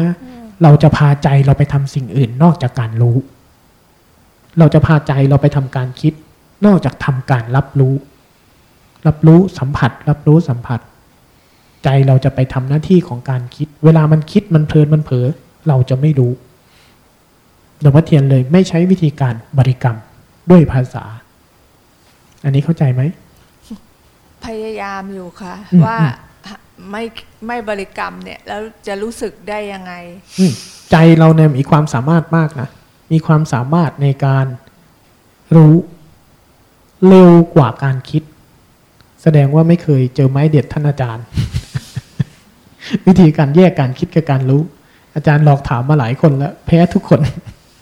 ใจเรามีความสามารถมากในการรู้ พระสารีบุตรนะท่านมีศักยภาพภูมิปัญญาถึงระดับที่ฝนตก ในหนึ่งช่วงเนี่ย ท่านรู้เลยว่าฝนตกเท่าไหร่ การรู้แบบนั้นมันสมองทำอะไรไม่ได้เลย แต่จิตท่านหมายถึงว่ากระบวนการความสามารถในจิตของอาภาษารีบุตรท่าน มีความละเอียดอ่อนได้ถึงขนาดนั้น ศักยภาพในการรู้ของใจเนี่ยเร็วมาก มันมีศักยภาพอยู่แล้ว แต่ว่าพวกเราไม่ชิน เราแค่ไม่ชิน เราชินกับการใช้สมองนำ การบริกรรมเป็นจินตะเป็นสมอง จินตะไม่สามารถเปลี่ยนพฤติกรรมลึกๆ ในการเห็นตัณหาอุปทานได้ มันเป็นเพียงเครื่องช่วยเท่านั้น แต่วิธีการที่หลวงพ่อเทียนพาทำเนี่ย ดึงศักยภาพของการรู้ในใจขึ้นมา ดึงศักยภาพนี้ขึ้นมา มันเป็นการภาวนาแบบพาใจเราสัมผัส พาใจเราสัมผัส ไม่ผ่านชั้นการคิด ไม่ต้องใช้ชั้นของการคิดเลย ใช้ศักยภาพในใจของการสัมผัสอารมณ์ตรงๆ ซึ่งเรื่องนี้เป็นเรื่องละเอียดอ่อนใช่แต่ให้ลองทำเรื่องนี้บ่อยๆ แล้วเราจะเห็นว่า ใจที่มันสัมผัสต่อสภาวะทั้งหลายตรงๆ เนี่ย มันเป็นอิสระภาพอย่างใหม่ เป็นอิสระภาพใหม่ ที่เราหลุดออกจากศักยภาพเดิมที่เราใช้มาตลอดชีวิต การรู้ธรรมของพุทธเจ้าเนี่ยเมื่อการตื่นรู้การรู้ซื่อๆเนี่ยเมื่อใดที่เราพาใจเราสัมผัสสภาวะของการเคลื่อนการไหว อาการทางกายที่มันเกิดจริง ๆ เนี่ย ปล่อยให้ศักยะปล่อยให้อาการทั้งหลายที่เกิดกับกายแสดงตัว พาใจเราเปิดกว้างๆที่จะรับรู้เขา เมื่อใดที่เรื่องเนี้ยมันเกิดขึ้นจริงในใจเรา เมื่อนั้นศักยภาพจริงของใจเราจะรู้ว่ารู้สึกตัวเนี่ย ศักยภาพมันขนาดไหนอ่าแต่เราทำใหม่ๆเนี่ยยังไงก็มีการบริกรรมทำไปยังไงมันก็คิดค่ะยังไงมันก็พลาด แต่เห็นมันเราไม่ต้องไปเติมให้มัน เท่านั้นแหค่ะละ ก็คือมมพยายามจะไม่ไม่แบอืบมตั้งใจมากเกินไป ไม่งั้นเดี๋ยวปวดหัวค่ะอืมที่พระอาจารย์บอกว่า ทิ้งไปเลย คืออมมันหลงก็จบแล้วก็ต่อไปเลย ก็คือก็ก้าวก็ก้าวก็ก้าวไปอืมแล้วก็ที่ที่ก้าวเดียวอะค่ะอืมก็ก็ให้รู้สึกตรงนั้นอืมพระอาจารย์ก็ถามว่ารู้สึกอะไรบ้าง เราก็ถามตัวเราเองเหมือนกันว่าเรารู้สึกอะไรบ้าง เราก็ก้าวก้าวซ้ายก็รู้ว่าซ้ายขวาก็ขวา แต่ว่าไม่ทราบจะถูกหรือเปล่า เพราะนับก้าวไปด้วยอะค่ะ อืมค่อยๆไปใจเย็นค่ะๆไม่ต้องบอกมันซ้ายมันขวา เวลาก้าวเหยียบแล้วมีอาการอะไรปรากฏบ้างอ๋อเราวางใจอย่างนี้สิ วางใจว่าใช้กายเราเป็นจอภาพเนี่ยเหมือนอันเนี้ยที่มันไหลลงมาเนี่ย ธรรมชาติทั้งหลายเหมือนไอ้แสงที่มันยิงเนี่ยค่ะถ้าแสงแสงที่มันยิงเนี่ยมันหมายถึงแสงธรรมชาติทั้งหลายเนี่ยมันแสดงตัวอยู่แล้ว เอากายเราเป็นจอภาพรับมัน เอากายเราเดิน เอากายเราเคลื่อนเอากายเราไหว แล้วให้อาการทั้งหลาย ที่มันเกิดตลอด มันได้มีพื้นที่แสดงตัว อย่าเพิ่งรีบเอาใจเราไปทำอะไร ไม่ต้องรีบเอาใจไปทำอะไรเลย เพียงแต่เปิดพื้นที่ให้กาย ใจน่ะจะชอบไปแย่งพื้นที่ทางกายคอยดูไอ้อาการที่ใจมันชอบไปแย่งพื้นที่ทางกาย ปล่อยให้อาการกายนำ ปล่อยให้อาการทั้งหลายที่มาเกิดกับกาย มีพื้นที่แสดงตัวลองวางใจง่าย ๆ แค่นี้ดู โดยที่ไม่ต้องพยายามทำอะไร แล้วเวลาใจมันพยายามที่จะคิดพยายามที่จะบริกรรมพยายามที่จะไปทำไอ้นู่นไอ้นี่เนี่ยแค่รู้เขาระวังใจแบบนี้นะค่ะ เข้าใจเข้าใจอันนี้ไหม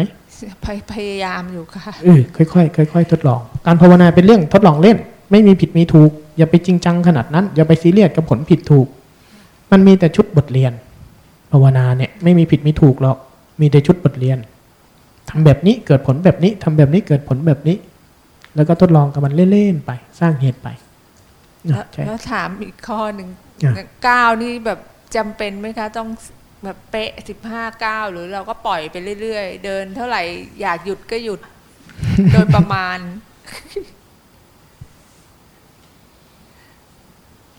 รูปแบบมันมีความสำคัญของมันนะค่ะถ้าเราเดินสักสิบห้าเก้าหลวงพ่อเทียนกะไว้ประมาณสิบห้าเก้าคือบางบางทีแค่แปดเก้าสิบเก้าก็เริ่มคิดละค่ะแต่พอเราไปสิบห้าเก้าเราหยุดเรากลับตัว จังหวะที่เราหยุดจังหวะที่เรากลับตัว มันจะกระตุกเราตื่น กระตุกเราตื่น การเคลื่อนไหวก็เช่นกัน ถ้าเรานั่งนิ่งๆอาตมาบอกให้รู้จากธรรมชาติ แต่ถ้าเรานั่งนิ่งเกินไปสังเกตไหมอะไรเกิดขึ้น หลับเพลินไม่ไม่ก็หลับ หลวงพ่อเทียนเลยเอ้าไหนมันเพลินมันหลับวะเคลื่อนไหวไปสิ ให้กายมันเคลื่อนไหวไว้ นั่งเพลินมือตกตุบถูกกระตุก ถูกกระตุก นี่คือผลเบื้องต้นของการใช้รูปแบบ ถ้าเราเดินเป็นธรรมชาติ อะไรที่ใกล้เคียงกับธรรมชาติเกินไป มันจะไปเติมสัมปะมันจะไปเติมสัญชาตญาณเดิมๆ คือความเพลินความเผลอความหลง มันจะเข้าใกล้ฟากนั้นมากไป เขาเลยมีรูปแบบ ค่ะ นี่ก็ให้สิบเก้าสิบห้าเก้าโดยตลอดค่ะ กลัวว่าเป๊ะเดี๋ยวจะเยอะแบบเดี๋ยวจะแบบคล้ายๆว่า อย่าเร่งเอาให้รูปเกินแบบ เดี๋ยวท่านอาจารย์จะอธิบายเรื่องรูปแบบค่ะที่มันเป็นรูปแบบสร้างขึ้นกับรูปแบบธรรมชาติ บริกรรม รูปแบบธรรมชาติรูปแบบสร้างขึ้น ท่านอาจารย์จะแจกแจงเรื่องนี้ให้ฟังค่ะอืมกราบเดี๋ยวกราบเดี๋ยวท่านอาจารย์ขอบพระคุจะณแจกแจงค่ะให้ฟัง มันไม่เป๊ะขนาดนั้นนะอ๋ออีกไม่อย่าเอารูปแบบ อย่าเอาความคิด อย่าเอาตรรกะ อย่าเอาเหตุผลมาครอบงำขนาดนั้น ภาวนาเป็นอิสระ ภาวนาเป็นเรื่องของเรากิเลสตัณหามันยังเป็นเรื่องที่เกิดภายในเราไม่ได้ไม่ได้อ้างอิงอะไรเลย การภาวนาก็เช่นกัน ไม่ต้องเอาตรรกะเหตุผล ไม่ต้องเอาเงื่อนไข ว่าเดี๋ยวมันจะผิดเดี๋ยวมันจะถูกหล้มทิ้งไปเลย ไม่ต้องเป๊ะขนาดนั้น ผ่อนใจให้สบาย ไม่จำเป็นที่จะเอาผิดเดี๋ยวนี้เดี๋ยวครูบาอาจารย์จะว่า ไม่มี ไม่ต้องขนาดนั้น พระอรหันต์ไม่มานั่งดูเราหรอกท่านไปแล้ว ไม่ต้องเป๊ะขนาดนั้น อยากรู้ว่าเดินทำไมเดินสิบห้าเก้าลองไปเดินสิบเก้าดูลองไปเดินยี่สิบเก้าดู มันจะเวียนหัวค่ะ อ่าใช่ นั่นแหละคำตอบ ถ้าอยากรู้ว่าทำไมต้องสิบห้าไปเดินสามดูสิแต่ค่ะอืมไปเดินยี่สิบเก้าดูสิ ไปเดินสามสิบเก้าดูสิ แล้วสังเกตดู แล้วจะรู้ว่าอ๋อจริง ๆ เขาให้เดินประมาณนี้ค่ะเท่านั้นเอง ไม่มีผิดไม่มีถูกนะ เรื่องนี้เอาคำว่าผิดถูกวางไว้ก่อน ค่ะ อืมกราบกราบขอบพระคุณพระอาจารย์สาค่ะธุมันจะมีเวลาถึงไหมล่ะ จะสองทุ่มแล้วอืม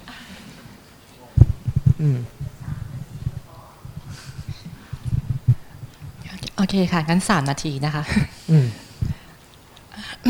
กราบนมัสการพระอาจารย์ค่ะเอ่อคือโยมที่ผ่านมาเนี่ยโยมเข้าใจตัวเองว่าอย่างหนึ่งคือโยมมีปัญหาเรื่องการการวางใจตอนตอนภาวนานะคะ แต่เมื่อเช้าเนี่ยพระอาจารย์กสินแล้วเนี่ยคิดว่ามีอีกปัญหาหนึ่งก็คือว่าหลังๆเนี่ยโยมอาจจะมีติดติด ติดความคิดนะคะคิดว่ารู้สึกตัว คือมันคิดไปก่อนแล้วก่อนที่ความรู้สึกตัวจริงๆอะคือที่พระอาจารย์พูดเมื่อเช้าอะโยมแบบเออหลังๆโยม โยมค่อนข้างจะเป็นแบบนั้นคือ คือคิดก่อนที่มันจะรู้สึกตัว อันนี้อันนี้เพิ่งเพิ่งเพิ่งเพิ่งฉุกคิดได้ว่ามีปัญหานี้ตอนฟังพระอาจารย์เมื่อเช้าก็สำหรับวันนี้นะคะก็พอสำหรับวันนี้ครั้งนี้ก็คือตั้งใจว่าจะจะจะวางใจแบบ สบายๆอะค่ะแล้วก็พยายามทำตามที่พระอาจารย์บอกก็คือว่ารู้ทีละขณะแล้วก็พยายามจะทิ้ง ช่วงแรกช่วงแรกที่เดินเนี่ยค่ะที่เดินจงกรมเนี่ยก็คือปัญหาแรกเลยอะค่ะก็คือปัญหาอาการง่วงคือคราวนี้ก็คือพยายามไม่พยายามก็คือวางใจ เพราะว่าเคยเคยเคยปรึกษาเรื่องนี้กับพระอาจารย์ราเชนก็คือว่าโอเคก็ไม่ต้องไปทำอะไรกับมัน ก็แค่แค่รู้กับมันเฉยๆก็พยายามวางใจแล้วก็แล้วก็แล้วก็แล้วก็แล้วก็ปล่อยมันไป มันก็มีแบบว่าสลบบ้างมีอะไรบ้างอะไรอย่างเงี้ยค่ะ แต่ก็ก็ดูก็ดูมาเฉยๆไม่พยายามทำอะไรกับมัน แต่ว่ามันมีบางช่วงที่ที่พอ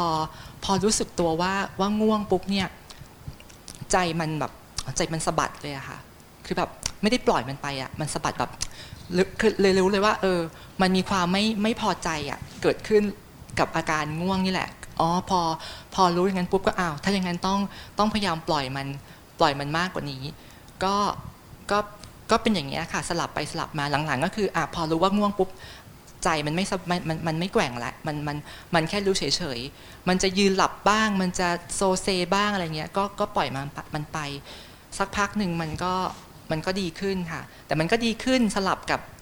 กับมะง่วงดีขึ้นสลับกับมะง่วงอย่างเงี้ยค่ะมันก็มันก็เป็นประมาณเนี้ยแต่มันจะไม่แบบไม่ไม่ง่วงแบบ ไม่ง่วงจนแบบ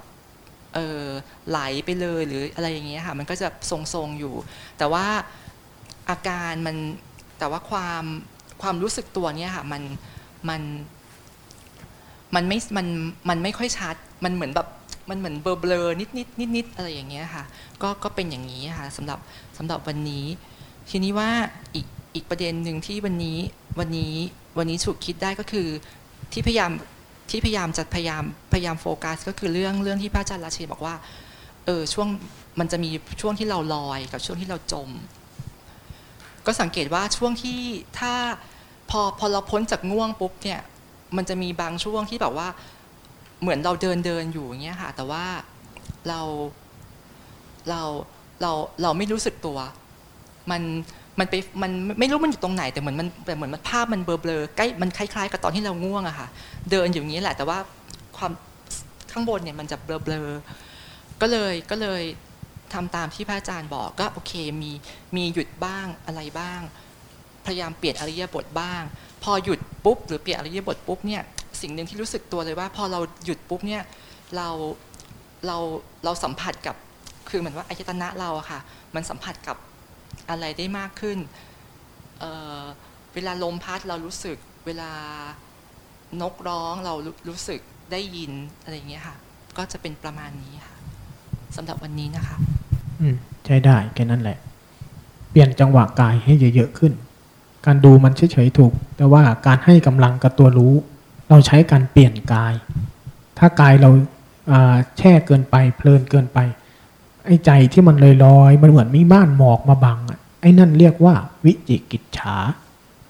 อาการของวิจิกิจฉาคือใจกับสิ่งที่มันเกิดเนี่ยไม่มันไม่สัมผัสกัน มันไม่แตะกันตรงๆ ไม่รู้กันตรงๆ มันจะมีม่านหมอกของความคิดของอารมณ์ลอยๆบังอันนั้นเรียกว่าวิจิกิจฉา ใจมันไม่ตื่นมันไม่สัมผัส วิธีแก้ขยับบ่อยๆความง่วงก็เช่นกัน เห็นมันเฉยๆไม่ต้องจัดการมัน แต่อย่าสมยอมกับมัน แต่เราสร้างเหตุใหม่ได้ เปลี่ยนจังหวะกาย ผ่อนคลายทางกาย เปลี่ยนท่าเดินเปลี่ยนจังหวะการเดินพวกนี้เราเราเติมกำลังนะ สิ่งเหล่านี้ไม่ใช่การแก้ แต่เป็นการเติมกำลังให้ตัวรู้ เพิ่มเรื่องนี้ เพิ่มเรื่องนี้เข้าไป เปลี่ยนจังหวะบ่อยๆอย่าไปเดินท่าเดิมนานๆขยับบ้างผ่อนคลายบ้างเดินเดินหน้าถอยหลังบ้าง เพื่อเติมกระตุ้นให้ตัวรู้เรามีกำลังมีกำลัง เท่านั้นแหละ การวางใจใช้ได้ ค่อยๆ ไปทำค่อย ๆ สังเกตดู ขอบพระคุณท่านถัดมาขอบพระคุณเจ้าค่ะอ้าวใครอยากใครอยากจะคุยก็คุยใครอยากจะส่งก็ส่งนะใครยังไม่มีอะไร เอาสั้น ๆก็ได้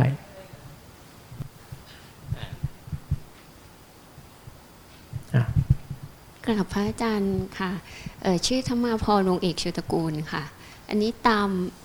ตามฟังใน YouTube อะค่ะ แล้วก็ปฏิบัติ ตามที่พระอาจารย์กสินกับพระอาจารย์ลายเชนสอนมาพักใหญ่ คือก่อนหน้านี้จะติดติดว่าจะต้องต้องดีอะค่ะ แล้วก็ก็เพ่งแล้วก็พยายามใช้ความพยายามคือเหมือนเหมือนเด็กเรียนเราต้องเรียนให้เก่งแบบนี้ค่ะ มันติดอย่างนั้นแล้วก็ค้นพบว่ามันในธรรมะมันไม่ใช่เลย แล้วก็ก็ก็มี keyword ที่บอกว่าพระอาจารย์กระสินธุ์จะจะจะ เทศน์แล้วก็จะมี keyword ให้ให้หยิบมาเรื่อยๆ อย่างเช่นดูดูดูตามความเป็นจริง ก็สังเกตอย่างเงี้ยค่ะมาเรื่อยๆ แล้วก็อีกอันหนึ่งที่ที่รู้สึกว่าเป็นเทคนิคที่ดีมากเลยก็คือว่าเเริ่มต้นเริ่มต้นใหม่บ่อยๆ แล้วก็ดูสั้นๆ ซึ่งก่อนหน้านี้ค่ะตอนทำมือเนี่ยจะหลับตลอด แล้วก็พอมาพอมาพอมาใช้เทคนิคเนี่ยก็ค้นพบว่าเออมันไม่หลับแล้วก็ เออพอมันมันจะมีมีความรู้สึกว่ามันตื่นนะคะมันตื่นเป็นช่วงช่วงช่วงช่วงแต่ก็เหมือนกิเลสมันจะรู้ทันยังไง ก็ไม่รู้พอใช้เทคนิคนี้ไปสักระยะค่ะ มันเริ่มเกร็งที่ตา คือมันมันมีอาการแบบประหลาดประหลาดว่าเออเทคนิคนี้เริ่มใช้ไม่ได้ก็เริ่มผ่อนคลาย แล้วก็แต่ก็มีหลายเทคนิคมากที่แบบว่าตอนฟังมันก็หยิบมาอะไรอย่างเงี้ยค่ะ ทีนี้ อออันนี้ก็มาเรียนครั้งแรกกับพระอาจารย์ใช่ไหมคะ แล้วก็วันนี้วันนี้เนี่ยตอนเช้าที่ฟังเทศอะค่ะมันก็เห็นภาพที่ชัดมากแล้วยิ่งไปคุยกับพระอาจารย์ลายเชนก็พูดถึงให้ให้เอาร่างกายเราเป็นจอภาพใช่ไหมคะ วันนี้มันก็เลยเป็นการเดินที่ที่ที่สังเกตอะค่ะสังเกตร่างกาย แล้วก็สังเกตว่าพอความคิดเข้ามา แล้วอาจารย์บอกให้ทิ้ง ทิ้งในที่เนี้ยหนูก็ไปคิดเอาเองว่า คือการกลับมาที่การเคลื่อนเคลื่อนไหวของร่างกายถูกต้องนะคะ ทีนี้ก็ก็ทำอย่างนี้ค่ะไปเรื่อยๆนี่การกลับมาที่ร่างกายเนี่ยบางทีมันกลับมาที่เท้าบ้าง บางทีมันกลับมาที่ส่วนอื่น ๆ ก็แล้วแต่ที่มันจะกลับทีนี้ที่เพิ่มเข้าไปให้ตัวเองในวันนี้ก็คือว่าก็ก็ดูดูมัน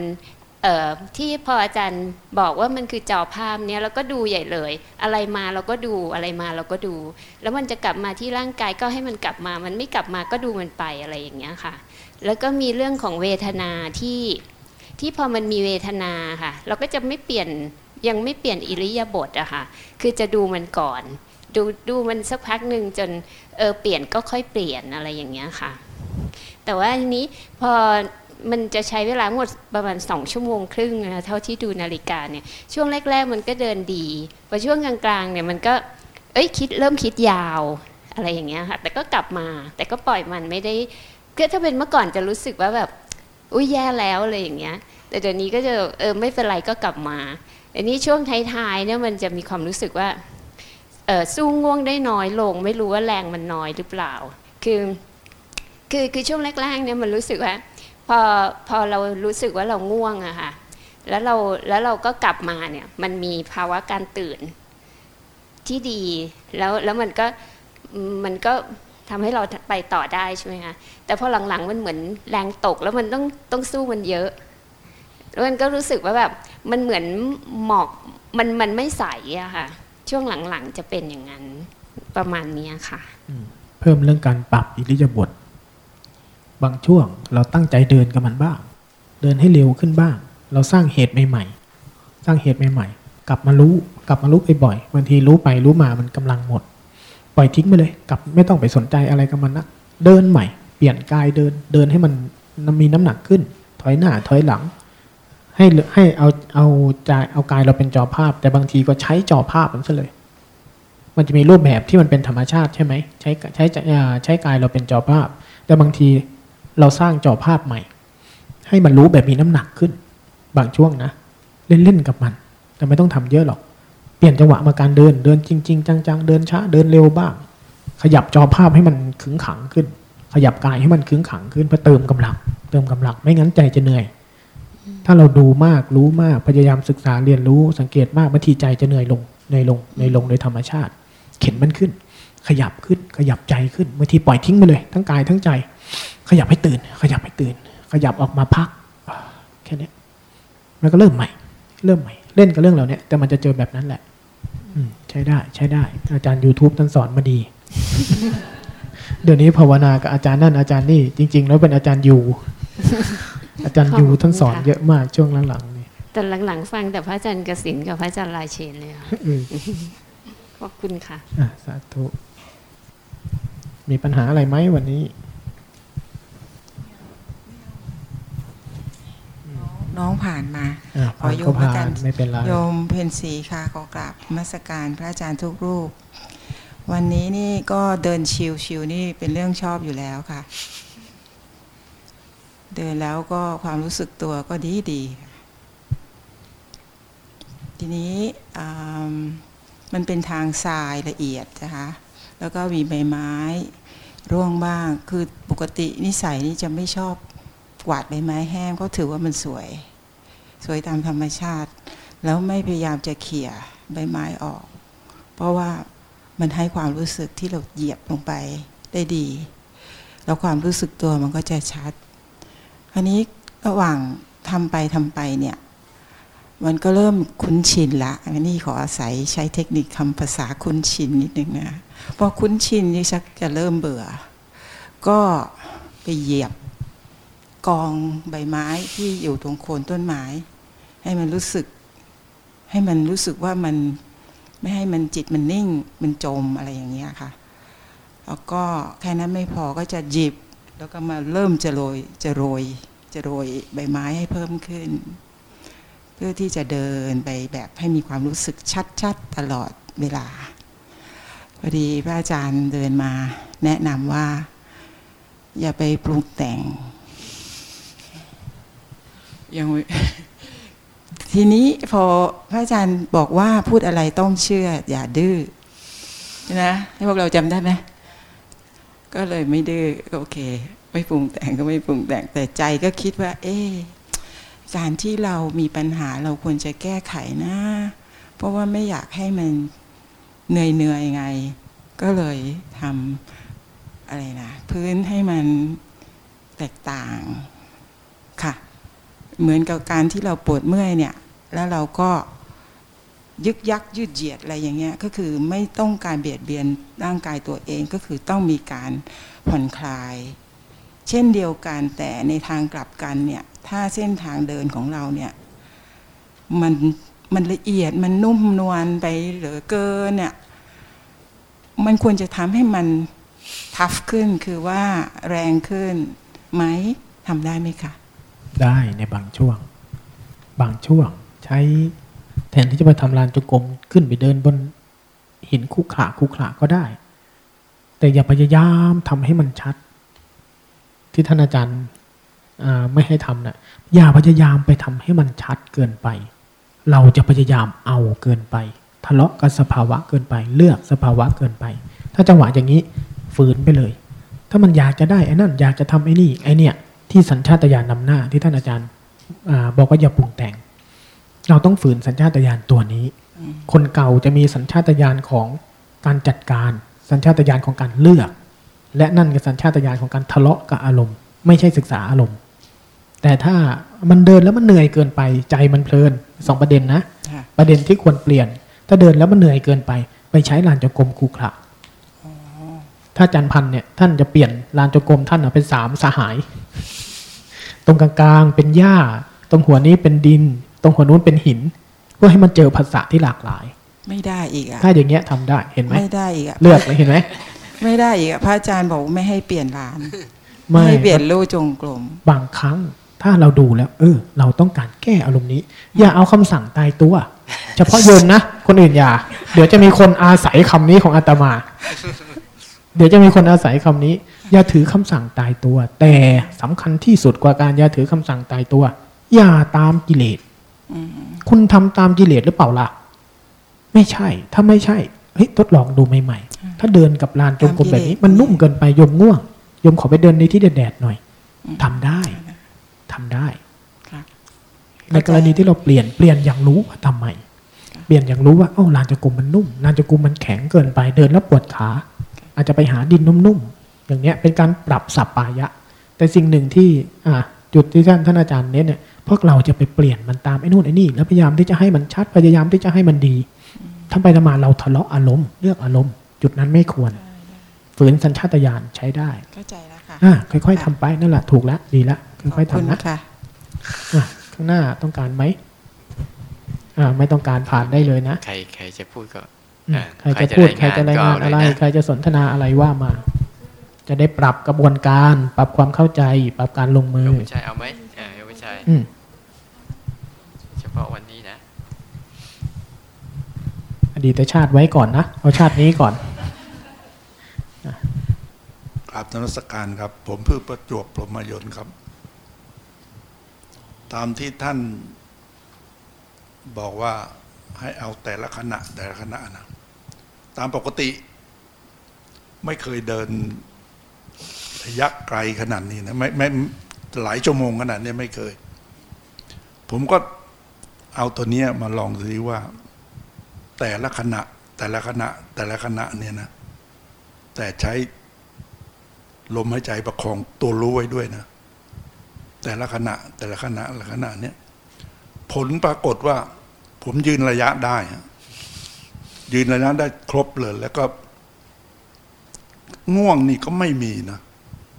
ปวดนี่ก็ไม่มี เหนื่อยก็ไม่มี ผมบอกว่า โอ้ตัวนี้ ซึ่งเดิมไม่เคย ไม่เคยเดินระยะ มากขนาดนี้ฮะเพราะฉะนั้นก็กราบขอบพระคุณด้วยครับเคยทำพุทโธมาใช่ไหมไม่ไม่หรือว่าเคยทำแบบไหน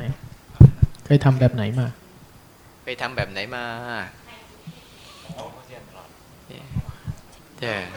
โยมมาจบทำที่นี่เนี่ยถ้าลมหายใจนี่เป็นแบบประคองเฉยอืมใช้ได้พ่อมหาเนี่ยสอนผมขึ้นอ๋อโยมคนนี้ใช่ไหมคนนี้ฮะเออใช้ได้ใช้ได้ ใช้ได้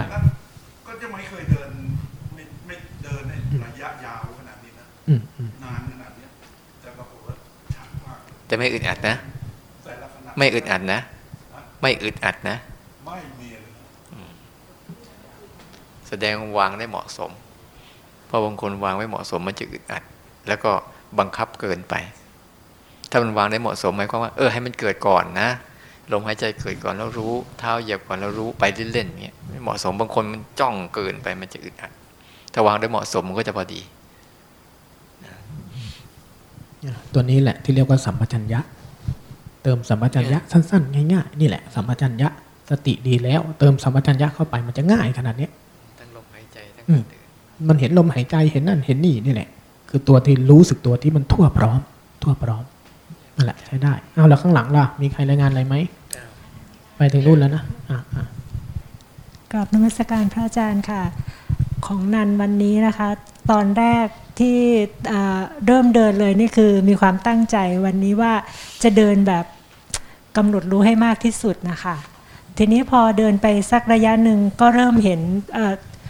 การก้าวเดินแต่ในแต่ละก้าวก็รู้สึกตัวค่ะ แต่ว่าพอเดินไปสักพักหนึ่งเริ่มมีความเจ็บความปวด เหมือนอย่างที่เพื่อนๆที่ปฏิบัติเจอนั่นแหละค่ะ แล้วก็ไปเล่นกับมันก็คือว่าออพอมันปวดมันเมื่อยก็เปลี่ยนท่าเดินถอยหลังบ้างวิ่งบ้าง เดินไขว้ขา สารพัดเลยอะค่ะ แล้วทีนี้พอทำตามแบบแบบนี้ไปสักพักหนึ่งก็จะมีความรู้สึกว่าทำอะไรวะ แล้วเดินยังไงอะถึงจะแบบว่าคนที่เขาเดินแล้วเขาเกิดสภาวะรู้แจ้งเนี่ยเดินยังไง ค่ะ ก็เลยก็เลยแบบเปลี่ยนเปลี่ยนแบบเดินปกติอะค่ะ แล้วทีนี้พอปกติก็กำหนดรู้เหมือนเดิมอะค่ะ ทุกเท้าเวลาที่เท้าสัมผัสก็จะรู้ว่าอ๋อ รู้ว่าสัมผัสนั่นแหละค่ะแล้วทีนี้ก็จะเห็นความพอความตั้งใจ ก็จะเห็นว่าความง่วงอะค่ะเกิดขึ้น โดยเริ่มตึงที่คอแล้วก็ตานี่ก็จะปวดปวดมากๆ แต่ก็ไม่เปลี่ยนนะคะก็จะเดินปกติก็ดูมันไปเรื่อยๆอะค่ะ แล้วทีนี้พออระยะหนึ่งความปวดความเมื่อยอะไรทั้งหมดมันหายแบบแวบหายไปเลยอะค่ะ แล้วก็กลายเป็นเออความรู้สึกตัวที่แบบสดชื่นขึ้น ก็ทำให้เบากายเบาใจอะค่ะ ทีนี้ก็เดินเดินไปสักพักหนึ่งก็ช่วงท้ายๆละเริ่มมองเห็นลานจงกรมของคนอื่นนะคะ จะคล้ายๆพี่เพนสีแล้วค่ะตอนนี้ใจส่งออกนอกเห็นลานเขาสวยดี ก็เริ่มเอาเท้าเขี่ยให้เป็นทางเดินจงกรมมาค่ะเขี่ยไปสักสองสามก้าวก็รู้สึกว่าทำอะไรอะ่ะกลับมารู้สึกตัวค่ะ พอดีก็หมดเวลาพระอาจารย์มาสอบอารมณ์พอดีค่ะ ก็ได้ข้อสรุปมาว่าความคิดของเราทำให้ส่งผลถึงการกระทำของเรา แล้วพอการกระทำของเราก็จะวกกลับมาทำให้เกิดความคิดนี้เกิดขึ้นมาสลับไปสลับมาแบบนี้ค่ะ วันนี้ที่ได้แบบนี้ค่ะ ขอบพระคุณคนค่ะที่เขาเดินแล้วเขารู้แจ้งนะเขาไม่ทำอะไร ถ้าเดินไปแล้วไปทำไอ้นู่นไปทำไอ้นี่นะเดินยังไงก็ไม่รู้แจ้ง เดินแบบไม่ได้ทำอะไรนั่นแหละ เพราะสิ่งทั้งหลายมันทำหมดแล้ว ไปเดินดูว่ามันทำอะไร เข้าใจไหม ถ้าอยากเดิน ถ้าอยากเดินแล้วรู้แจ้งนะอย่าเอาไปทำอะไรเดินดูมันทำอะไร ธรรมชาติทั้งหลายมันทำตลอดเวลา อย่าไปทำกับมัน เห็นมันทำแล้วเราจะรู้แจ้งแต่นี่แหละยากที่สุด ใช้ได้ค่อยๆไปค่อยๆศึกษาไปอย่างนั้นแหละ บางช่วงนะ เราต้องเดินแล้วขยับ เราต้องเดินแล้วเปลี่ยน บางช่วง เดินมันเฉยๆเลยฝ่ามันไปนั่นแหละกำลังมันมีเมื่อไหร่มันผ่านชั้นความคิดผ่านชั้นอารมณ์ทั้งหลายนี่แป๊บเดียวเองกราบนมัสการค่ะพระอาจารย์วันนี้ตอนช่วงแรก ๆ ก็เดินเดินแบบมันเหมือนไม่ได้ทำอะไรอะค่ะ เสร็จแล้วก็มาเอ๊ะ ใช่เปล่าค่ะ มันมา มันมา เอ๊ะเฮ้ยใช่เปล่า เหมือนเราไม่ได้ทำอะไรเลยประมาณนั้น พอเอ๊ะเสร็จก็เหมือนกับไป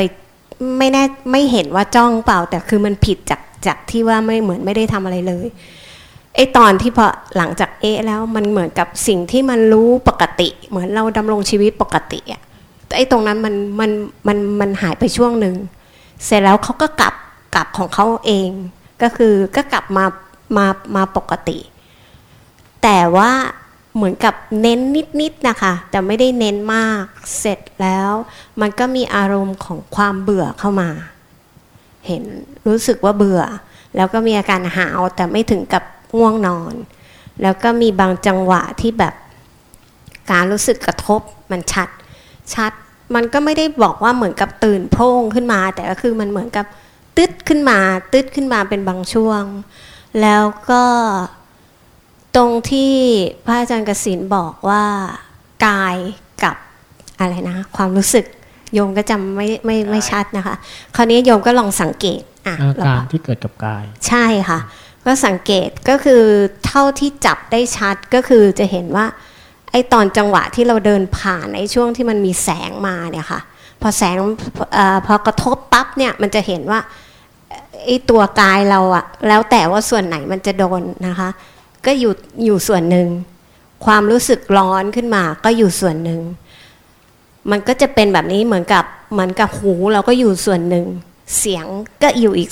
อีกที่หนึ่งนะคะแล้วก็มมันจะมีบางช่วงที่ที่เห็นแบบนี้แล้วก็เห็นความคิดที่เขามีขึ้นมา ก็อยู่อีกต่างหากอันหนึ่งแล้วก็ แค่นั้นแหละ แต่มันไต้องแล้วก็หรอกเอาแค่นั้นแหละพระอาจารย์มันจะมีบางครั้งที่มันแบบมันจะเหมือนกับมันมั่วมั่ว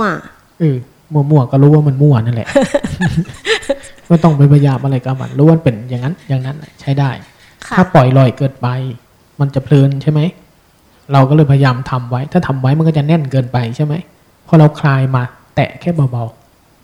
ค่ะๆมันโยมนะเอาแค่เนี้ยแตะเบาๆแตะอยู่กับการเคลื่อนการไหว แตะอยู่กับกาย มันหมายถึง ไม่ใช่การพยายามทำแต่เอาใจเราสนใจ สนใจอาการที่มันเกิดกับกายเราแค่เนี้ยแค่เนี้ยแล้วก็ถ้าให้เรื่องเนี้ยมันทำงานให้ได้ อะไรที่มันทำให้ไอ้เรื่องเนี้ยไม่เกิดไปรู้มันแล้วปล่อยมันทิ้งไปรู้มันแล้วปล่อยมันทิ้งแค่นั้นแหละ เติมตัวเนี้ยเข้าไปเรื่อยๆเรื่อยๆใช้ได้ วางใจใช้ได้แล้ว อาจารย์คะมันมีบางครั้งที่ตอนตอนที่เราเดินเนี่ย มันจะมีความเจ็บ ของเท้าหรือเมื่อยตึงอะไรประมาณเนี้ย มันจะมีบางครั้งที่พอเรารู้สึกเมื่อยตึง แล้วมันเหมือนกับแบบ มันมีความรู้สึกต่อจากไอการเมื่อยตึงว่ามันใจมันอืชอบต่อใช่ไหมใช่ใช่ซาดิสเข้าไปอีก ใช่ประมาณนั้นค่ะหรือบางครั้งก็คือพอรู้เสร็จมันหมดไป ก็เปลี่ยนไปรู้อย่างอื่นอืมแต่มันมีบางจังหวะที่แบบรู้แล้วมันเหมือนแบบ ยังยังไม่ยอมปล่อยอะค่ะอืมมันอยากคาดคันเอาให้ชัดใช่เราต้องเราเราก็ก็แค่ช่างเห็นมันใจว่าเรามันพยายามที่จะเกินเข้าไป นั่นแหละอาการใจ ใจที่พยายามจะพยายามจะก็แค่เห็นมันค่ะ มันเห็นกับไอ้นี่ ใครซาดิสหน่อยก็จะชอบให้มันเจ็บมากขึ้น ใครไม่ใช่พวกซาดิสถนอมตัวเองหน่อยก็ โอ้ยจะมีสองฝากนี่แหละ เราก็แค่ดูมันไป ดูมันไป อาการกายจริง คือแค่เนี้ย ถ้าเราดูกายชัดนะ อาการที่เกิดกับกาย ถ้าเราดูชัดเนี่ยรูปนามจะชัดมาก แล้วเราจะเห็นไอ้ฝากใจที่ชอบเกินเนี่ย เดี๋ยวมันก็งุ้งยิ่งงุ้งยิ่งแบบนั้นแบบนี้นี่แหละใช้ได้ ที่เหลือคือเติมตัวรู้ เติมตัวรู้เข้าไป รู้กับมันอาการเป็นอย่างนี้เป็นอย่างนี้เปลี่ยนกายขยับกายแต่ละขณะลมพัดธรรมชาติบ้างที่เราสร้างขึ้นบ้าง เราสร้างจากการเหยียบบ้าง เราสร้างจากการยกมือบ้าง กับธรรมชาติที่มันเกิดจริงของมันเนี่ย รู้ให้เป็นสองส่วน รู้มาทั้งสองส่วน ทั้งส่วนที่เป็นธรรมชาติ ทั้งส่วนที่เราสร้างมันขึ้นนิดๆเนี่ยรู้มันไปอย่างนั้นแหละ แล้วตัวรู้มันจะเข้มแข็งแข็งแรง วางใจแบบเนี้ยใช้ได้ ค่ะอืมกใช้ราบได้ขอบคุณค่ะ มีท่านอื่นไหม มีอีกอ่าห้านาทีพออะจะได้ฟังท่านอาจารย์สรุป จะได้มีเวลา มีใครเจออะไรบ้างวันนี้ มีใครผ่านง่วง จมง่วง พระอาจารย์คะ ขอถามนิดนึงว่าว่าแล้วถ้าถ้าเราปฏิบัติไปแล้วถ้าเราเจออะไรแล้วเราไปแก้อืมอย่างเช่น เราเริ่มรู้สึกง่วงเราก็เดินเร็วขึ้นหน่อยหนึ่งอืมเรามีปัญหาปวดเราก็ผ่อนตรงนั้นหน่อยหนึ่งอืมอันเนี้ยมันเป็นเหมือนการแก้ไปเรื่อยๆ แต่ถ้าเราเราเราปฏิบัติแบบเอ่อนิ่ง ๆ ไปแล้วก็อยู่เฉย ๆ เดินไปท่าเดิมตลอด เราก็จะเห็นไอ้สิ่งที่มันมาแล้วมันก็เปลี่ยนไปอย่างนี้ดีกว่าไหมคะคือไม่ต้องไปแก้อะไรทั้งสิ้น มันเป็นจังหวะของมัน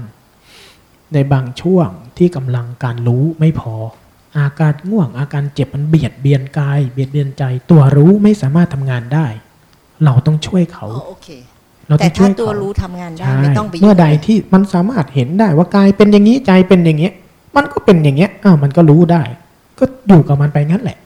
อเค แต่เมื่อใดที่ไอ้ตัวรู้ไม่ทำงานเนี่ย หลักการมีแค่นี้แหละโอเคค่ะเมื่อใดที่ตัวรู้ไม่ทำงานเกิดจากอะไร ปรับให้มันสมดุลหน่อย อย่าให้มันเบียดกันเกินไป เท่านั้นแหละเจ้าค่ะขอบพระคุณเจ้าค่ะอืมใช้ได้ มีอะไรอีกไหมมีใครเจออะไรอยากถามไหมเบื้องหลังนู่นน่ะอ่าอยากถามก็ถามเลยไปนิดนึงคุณน้อง ค่ะน้อมกราบพระอาจารย์ค่ะ ก็วันนี้เห็นพระอาจารย์กสินเดินจงกรมอะค่ะ ก็ก็เลยวันนี้หลุดออกจากท่าจงกรมไม่มีท่าทางก็เดินตามปกติ ก็รู้สึกว่ามันเบิกบานนะพระอาจารย์ไม่อาการง่วงมีน้อยมาก ไม่ไม่เจ็บไม่ปวดอะไร แต่ว่าสิ่งหนึ่งที่เห็นชัดก็คือ เราอยากจะจัดการกับลานจงกรมของเราอะค่ะ อยากจะกวาดมากเลย แล้วก็ขี้นกนี่ก็อยากจะเช็ดมันมากเนาะแล้วก็แบบพระอาจารย์จำคำของพระอาจารย์ลาเชนบอกว่า ไม่ต้องไปหาไม้กวาด เราไม่ต้องหาแต่ไม้กวาดมันแขวนไว้ตรงนั้นนะพระอาจารย์อยากมากเลยนะคะ เดินแต่แต่ก็แบบไม่ไม่ไม่ไปกวาดนะก็ลองดูก็เดินไป สุดท้ายสุดอะ ตอนหลังๆเนี่ยมีความรู้สึกว่ามันจืดไอความรู้สึกที่อยากจะกวาดมันไม่มีอีกแล้วค่ะ มันไม่มีมันไม่มี แต่ว่าพอหลังจากเลิกนี่ก็ไปไปไปกวาดเรียบร้อยเลยนะคะพระอาจารย์ไปไปทำความสะอาดนะคะ เอาขี้นกอะไรต่างๆ ออกหมดเลยเพราะคิดว่า แล้วก็ที่ลานเดินจงกรมอะมันมันมีอะไรให้เล่นได้หลายอย่าง ก็รู้สึกว่าสนุก เพลินกับสนุกอะค่ะแบบว่ามันมีช่องช่องเหมือนกับช่องพระอะนะคะพอเราเอาตัวเราไปแนบกับผนัง เราจะรับรู้ถึงลมที่มันผ่านเข้ามาเนี่ยหรือบางครั้งที่เราเดินไปมันมีกิ่งของดอกออต้นไม้ที่อยู่ตรงนั้นนะคะเราเอามือเราไปจับเนี่ยค่ะเราโยกไปโยกมาความรู้สึกตัวมันจะทำให้เรา มันมันสนุกแล้วก็มันไม่เครียดมันเพลินมันเสียงนกเสียงอะไรต่างๆ แต่สิ่งหนึ่งที่มันเกิดขึ้นก็คือกายมันเรียกร้องเราเห็นความกระหายน้ำและพระอาจารย์ราชินอีกเช่นกันบอกว่าสองชั่วโมงนี้ห้ามดื่มน้ำนะเราก็เออก็ลองดูก็เห็นเห็นเห็นกายมันทำงานค่อนข้างที่จะชัด แล้วก็เห็นความความคิดที่พอมันมีอะไรมากระทบเนี่ยค่ะ มันก็จะเห็นมันมีการต่อยอดจากสิ่งที่มากระทบได้ค่อนข้างชัดเจนมาก ค่ะ วันนี้ก็ประมาณนี้ค่ะพระอาจารย์ ตรงนี้แหละเป็นความสำคัญของคนเก่าๆ เราฝืนสัญชาตญาณที่อยากไหม สติระดับที่สองเนี่ยที่เราไปคนเก่าทำมาเนี่ยไอ้ความอยากที่จะไปทำแล้วก็ทำเลยเนี่ย มันไปเติมเชื้อของการหลง มันไปตอมเติมเชื้อของการตอบสนอง ถ้าเราตอบสนองไป กำลังของการรู้กำลังของตัวรู้ที่จะเท่าทัน เท่าทันความคิดเท่าทันอารมณ์เท่าทันทั้งหลาย มันจะดรอปลง เราต้องฝืนสัญชาตญาณของมันอยากขยับไม่ขยับ อยากทำไม่ทำอยากกวาดไม่กวาดอยากกินยังไม่กิน ฝืนสัญชาตญาณที่มันอยากจะไปเนี่ยทั้งหมดดูก่อน แล้วเราจะเห็นใจเราดิ้น ทีนี้เราจะเห็นนาม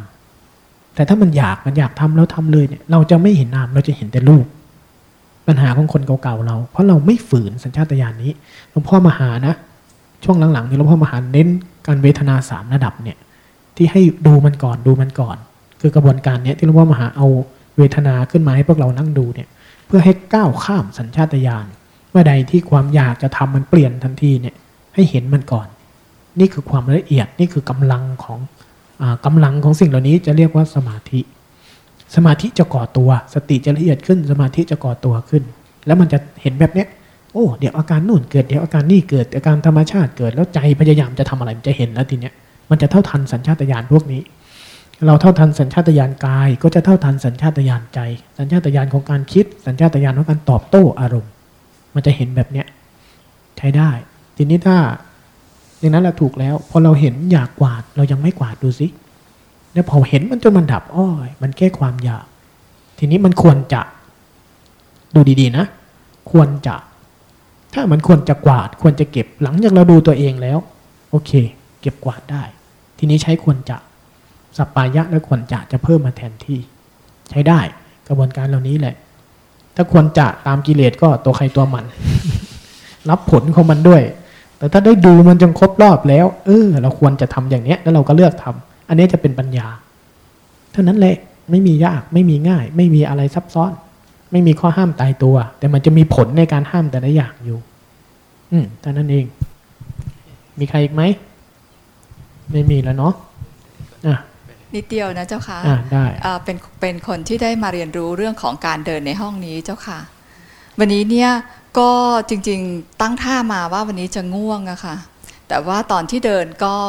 ก็รู้ว่าง่วงเป็นบางช่วง แต่ว่าความง่วงมีน้อยมาก เพราะว่าพระอาจารย์พันธ์พาเดินหลายแบบมาก เป็นการพาเรียนรู้การเดินหลากหลาย แล้วก็ช่วงจังหวะการเดินเนี่ยเราไม่ต้องเดินตามจังหวะ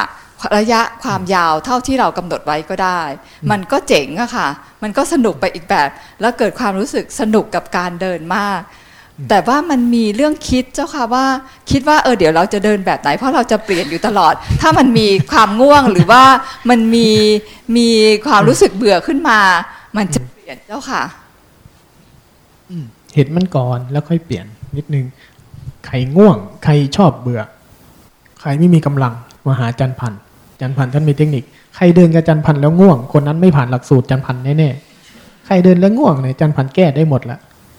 จันพันจะถนัดกับการรับมือกับจังหวะของการง่วงการคิดการเบื่อการขี้เกียจเนี่ยเทคนิคจันพันธ์ท่าจะมาเสริมเรื่องนี้ แต่จังหวะของการเปลี่ยนถ้าเราเห็นว่ามันอยากจะเปลี่ยนเกินไปก็เห็นมันอีกอ้าวเราจะเกินไปจะทำเกินไป ค่อยๆเห็นค่อย ๆ ไปนั่นแหละใช้ได้ ค่อย ๆทำไปนะใครมีจังหวะแบบไหนง่วงเกินไป ตึงเกินไป ใครเพ่งจ้องใครสังเกตเป็นอะหาเทคนิคนี้ไป ใครยังหนีความง่วงไม่เป็น ยังโดนความง่วงจูโจมอะมาถามเทคนิคท่านจารย์พันธ เรื่องเหล่านี้แหละค่อย ๆทำไปนะค่อยๆภาวนาอะทีนี้นิมนต์ท่านอาจารย์สรุปครับ คือที่ฟังฟังบางทีเราสังเกตอยู่อันหนึ่งคือตอนเนี้ย เราจะทำอย่างเงี้ย มันจะมีอยู่สามแบบ แบบหนึ่งแบบตัณหานำแบบที่สองคือแบบรูปแบบนำแบบที่สามคือแบบชิวชิวนำ อันนี้เรากำลังสับสนกันอยู่ เพราะเราคุ้นชินกับสองแบบนั้นมาก่อน สองแบบเช่น มันต้องทำอะไรสักอย่างหนึ่ง ที่พิเศษกว่าสิ่งที่เป็นอยู่เนี่ยจะต้องทำอะไรสักอย่างหนึ่งที่มันมันพิเศษกว่าที่เราเป็นอยู่เนี่ยที่เราก็ถนัดกันนะ เลยมีรูปแบบนำต่างๆ ส่วนใหญ่จะเป็นลักษณะอย่างนี้ว่ารูปแบบตัณหานำนี่เป็นยังไง ตัณหานำนี่คือ จะมีผลหลอกล่อไว้ ไปอย่างนี้นะ หรือมีผลลักษณะว่าคนนี้ได้แบบนี้แบบนี้แบบนี้บางทีคนแจ้งวันนี้แจ้งอย่างนี้นะแล้วก็อยากแจ้งอยากจะแจ้ง อยากจะได้เหมือนเขา อยากจะเป็นเหมือนเขา อยากจะเรียกว่าเขาเรียกเรียนเรียนแบบดาราเรียนแบบดารา ภาษาง่าย ๆ ก็ได้พอเราเห็นบางทีเขาจะโฆษณานิพพานเป็นอย่างนี้นะทำอย่างนี้นะ อะไรต่างๆ เนี่ยมันจะมีผลว่า เอาตัณหานำตัณหานำความอยากนำตอนนี้เราเอาตัณหานำป่ะมาเนี่ย เออ ระวังดีๆเนะตัณหานำอะดีแล้ว แต่ตัณหาทำด้วยนี่สิไม่ค่อยดี ให้มันนำนำมาอย่างเงี้ยดีแล้ว แต่ถ้าเอามันทำไปด้วยเนี่ย มันจะเกิดการอะไรบางอย่างในใจ เวลาตัณหานำเนี่ย มันจะเป็นการความพยายามเพื่อ เพื่อผลอะไรบางอย่างเกินไป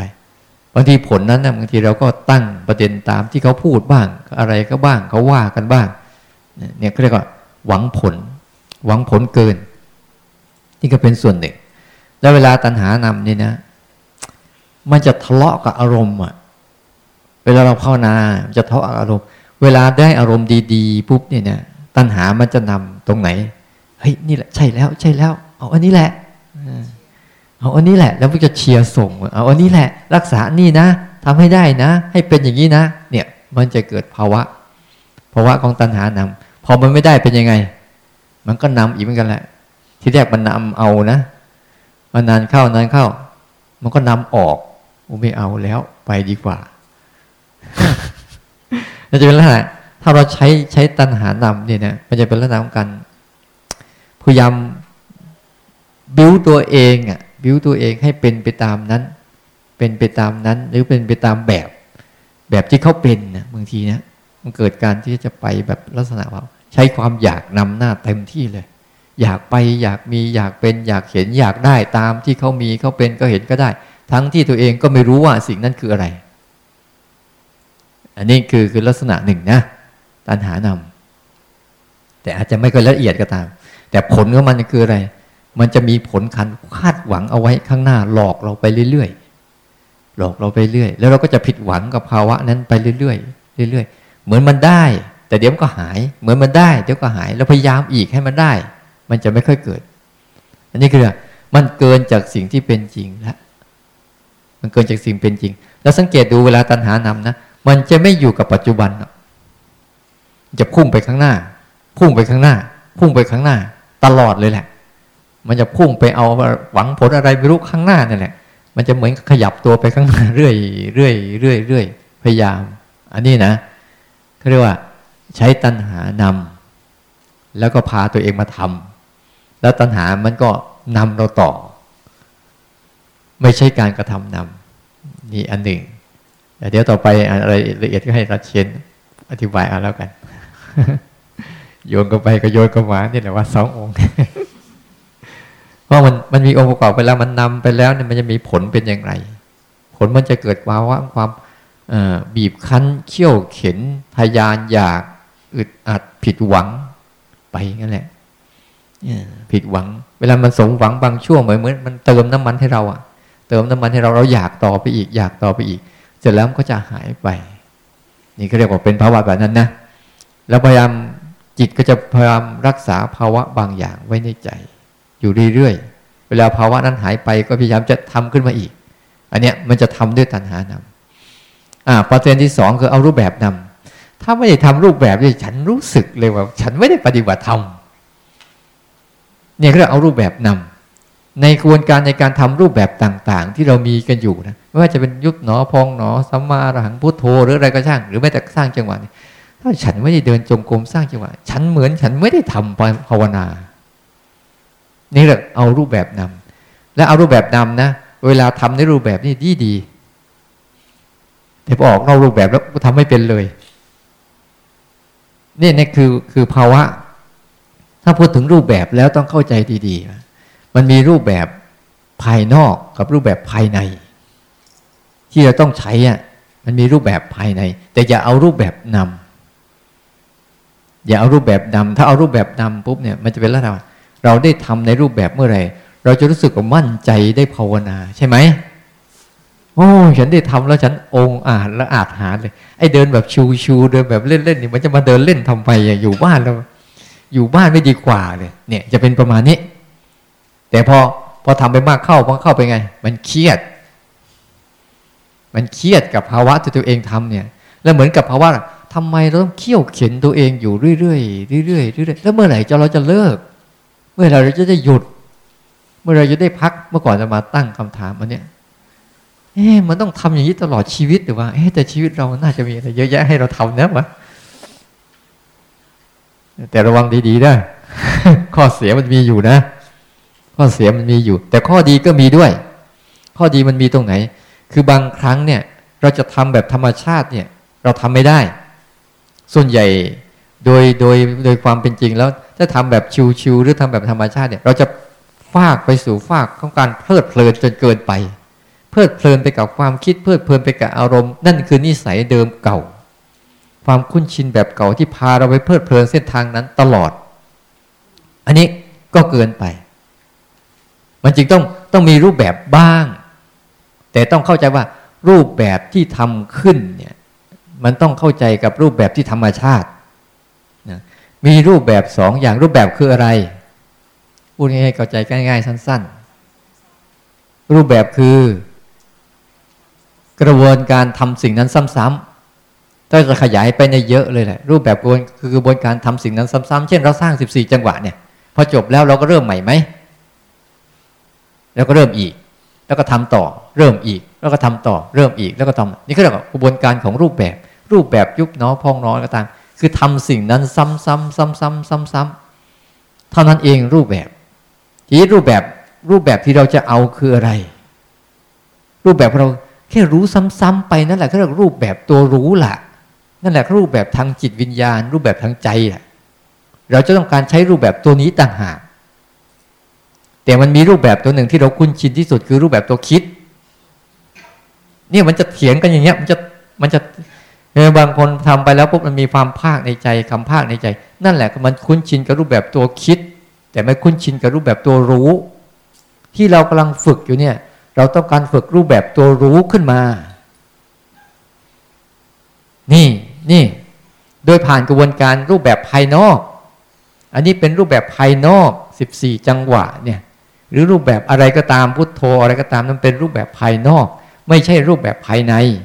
แต่รูปแบบภายนอกเนี่ย เป็นตัวตาให้รูปแบบภายในตั้งหลักได้ ต้องเข้าใจดีๆ แต่ถ้าเราติดรูปแบบจนเกินไปปุ๊บเราจะตั้งหลักตัวในไม่ได้ไงนี่คือปัญหาก็มันหลายคนไปติดรูปแบบภายนอก จนลืมตัวตั้งหลักรูปแบบภายใน คือตั้งรูปแบบตัวรู้ไม่ได้ ในตัวเองไม่ได้ ไปติดรูปแบบภายนอกจนกระทั่งถ้าฉันได้ทำรูปแบบภายนอกเมื่อไหร่แล้ว ฉันมั่นใจว่าฉันได้ภาวนาพอเลิกปุ๊บ ทำอะไรไม่เป็นเลยทีนี้ นี่นะ มันมีความสำคัญอยู่ แต่รู้จักว่ามันสำคัญแค่ระดับไหน แล้วมันส่งผลให้เกิดรูปแบบภายในยังไง นี่คือตัวสำคัญที่สุด เราฝึกเราก็ต้องการรูปแบบภายใน หลวงพ่อเทียนสอนรูปแบบตัวรู้นะ ต้องเข้าใจ แต่ใช้กระบวนการ 14 จังหวะ กับการเดินจงกรมแบบไม่บริกรรมเนี่ย เป็นแค่อุปกรณ์ในการฝึกซ้อม ให้ตัวนี้เข้มแข็งได้เร็วขึ้น นี่คือผลของรูปแบบมัน แต่ถ้าเราไม่เข้าใจเป็นติดรูปแบบภายนอก มันจะเข่งเครียดและเข่งเครียด แล้วบางครั้งมันได้แต่ตัว ตัวรูปแบบพอฉันทำแล้วบางทีบางทีฉันทำแล้วฉันไม่รู้เนะี่ยฉันก็พยายามให้มันรู้ ให้มันรู้ให้มันรู้ ก็เกิดการเข่งเครียดแล้วจดจ่อแล้วจดจ้อง แต่วันไหนบางครั้งพอทำไปบ้างๆเข้าบางช่วงมันจะโล่งใช่ไหมมันจะมีความโล่งโปร่งสักชักหนึ่งใช่ไหมเราเดินเดินเพิ่เออพอทำทำไปมันหลุดหัวออกมา โอ้แล้วเราก็จะใช่แล้วใช่ตรงนี้แหละ แล้วต่อไปเราจะสำคัญมันหมายว่า เวลาเราจะเจออันเนี้ย เราต้องทำให้มันเข้มเข้มเข้มเข้มเข้มจนถึงถึงตรงนั้น นี่เขาเรียกว่าเป็นกระบวนการแล้วพอให้มาทำแบบนี้ปุ๊บเนี่ยโอ้ยไม่ได้ มันต้องทำอย่างนั้นจึงจะได้ นี่นี่คือปัญหาเข้ามาละ มันเพราะว่าการภาวนามันมีหลากหลาย ไม่ใช่อย่างเดียว ที่จะเข้าถึงพุทธะเนี่ยนั้นไอตัวพุทธะพระพุทธเจ้าเท่าท่านรู้ว่า อันใดอันหนึ่งที่มัน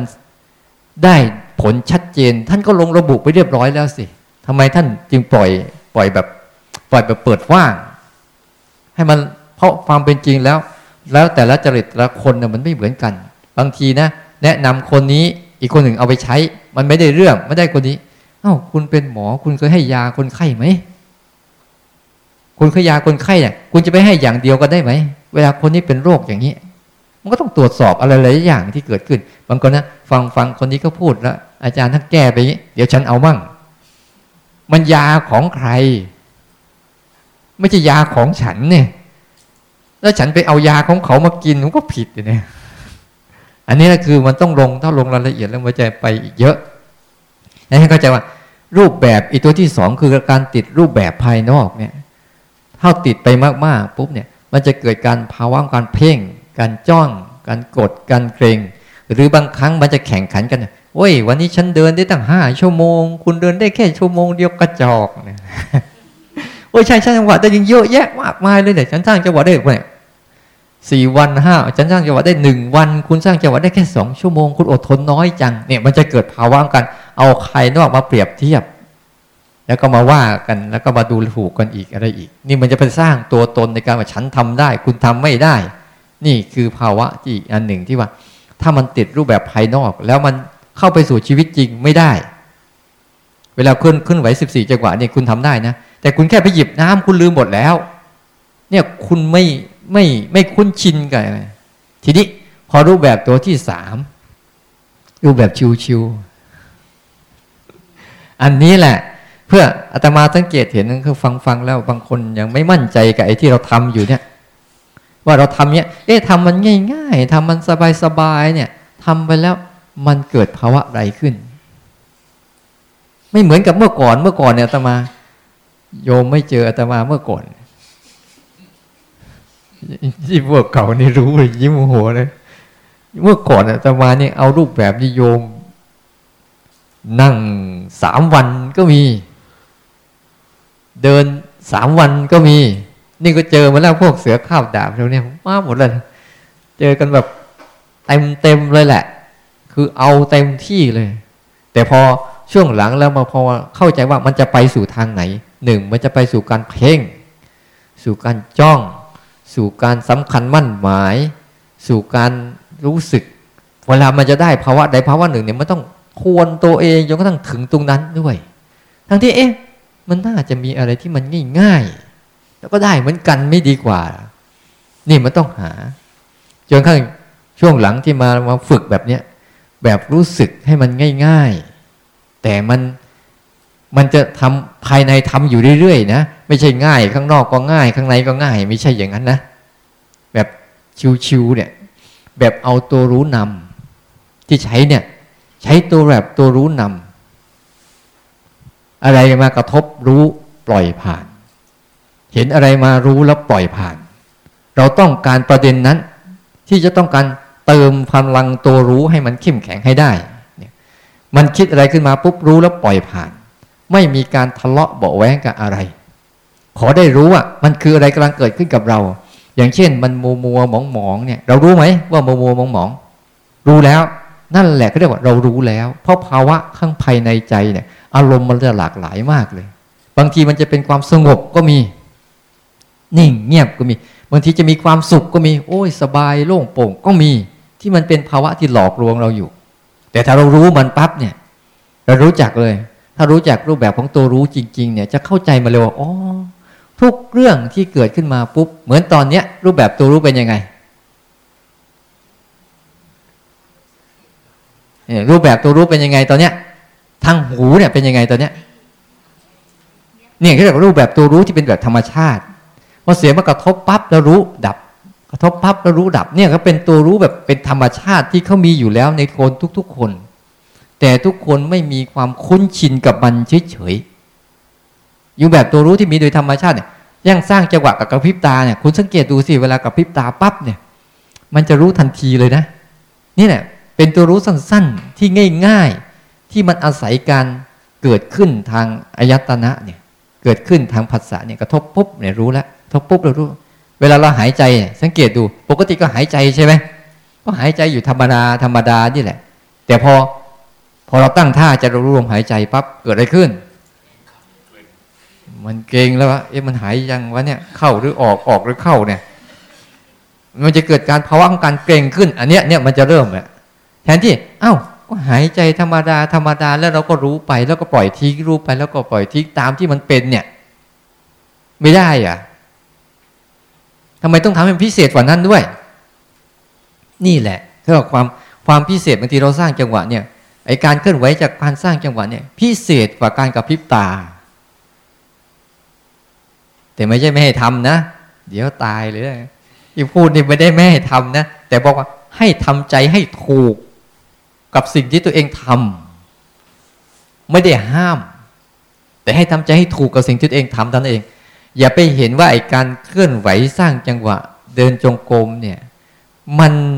วิเศษกว่าการเอื้อมมือไปหยิบแก้ว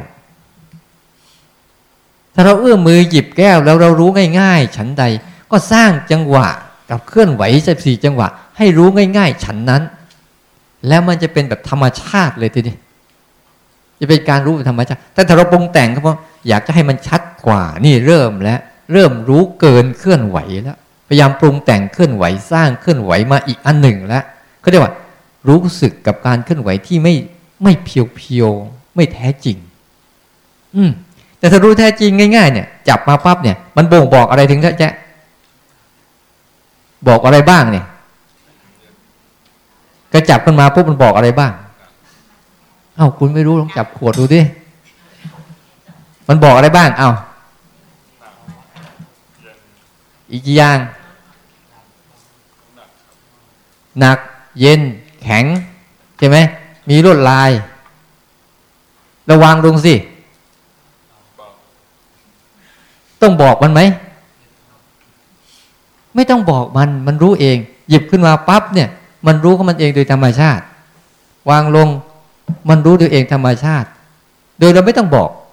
ร่างกายมันบอกแบบเนี้ยนี่คือว่าถ้าเราฝึกรูปแบบของตัวนี้เนี่ย เราจะฝึกรูปแบบรูปแบบชิวๆนี่ต้องอาศัยอารมณ์อะไรเป็นหลัก อารมณ์ของปัจจุบันเป็นหลัก อารมณ์เฉพาะหน้าเลย ไม่เอาอารมณ์อดีตอนาคต แต่สองอย่างนั้นอาจเอาอารมณ์อดีตและอนาคตเป็นหลักว่าทำไปเพื่อให้มันได้อะไรสักอย่างหนึ่ง หรือทำเพื่อรักษาอะไรอย่างหนึ่ง แต่อารมณ์ของการรู้ที่เป็นรู้แบบง่าย ๆ เนี่ย ต้องอาศัยอารมณ์เดี๋ยวนี้เป็นหลัก เฉพาะขณะนี้เป็นหลัก แล้วมันจะมีสองลักษณะหนึ่งเราสร้างขึ้นนะกับการที่กระพริบตา ให้มันรู้แบบ balance กันธรรมดาธรรมดาง่ายๆในเวลาเราไปรู้ปุ๊บให้มันเคลื่อนไหวก่อนแล้วค่อยรู้อย่าไปรู้ เอ๊ะเราเคลื่อนไหวยังวะหรือบางทีนะ มันต้องเอาให้ชัดๆเนี่ยเนี่ยเนี่ยมันเกินเกินแล้วเกินแล้ว มันเป็นแค่ไหนก็เป็นแค่นั้นเขาว่าชัดเจนคืออะไร ชัดเจนตามความเป็นจริงกับชัดเจนตามที่เราต้องการต่างกันยังไง สมมติเสียงเนี่ย ชัดไหมรับไม่ได้ อันนี้ชัดไหมเนี่ย อันนี้ชัดไหม อันนี้ชัดไหม อันนี้ชัดไหมอันนี้ชัดไหมอันนี้ชัดไหมอ่าถ้าเราเอาจริง ๆ นะ ต้องชัดตามที่มันเป็น แต่ถ้าเราเอาไม่จริงอะเราเปรียบเทียบว่าเสียงนี้ชัดเจนมากๆเลย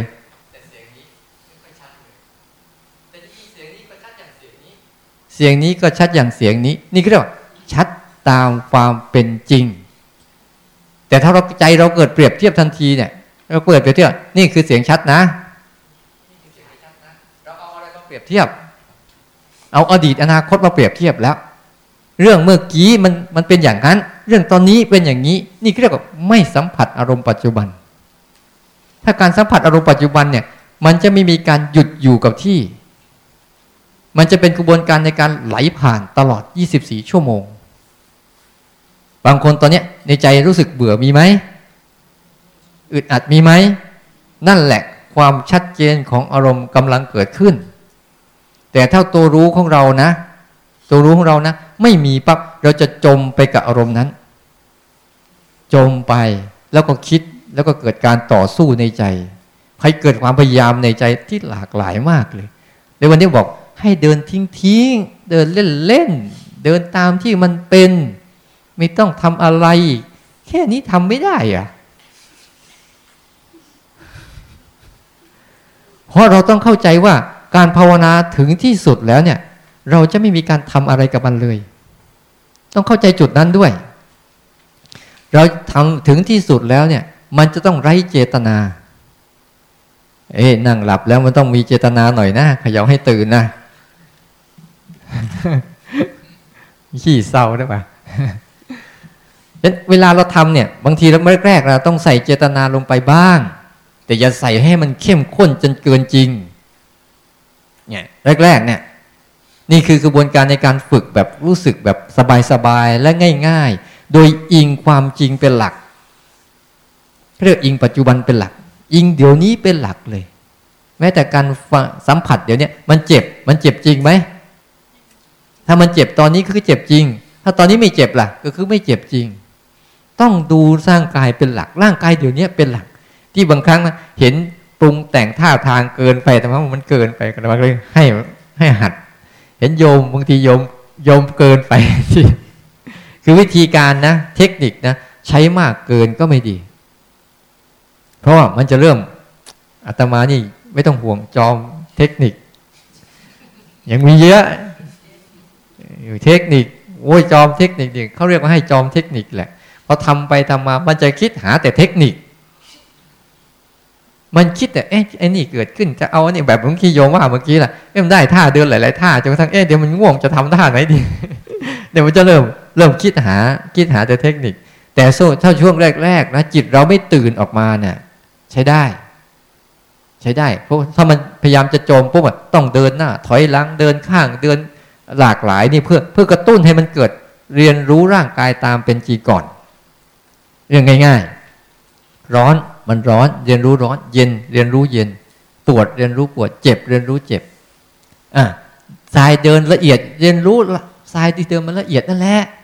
ไม่ต้องไปหาอะไรหรอก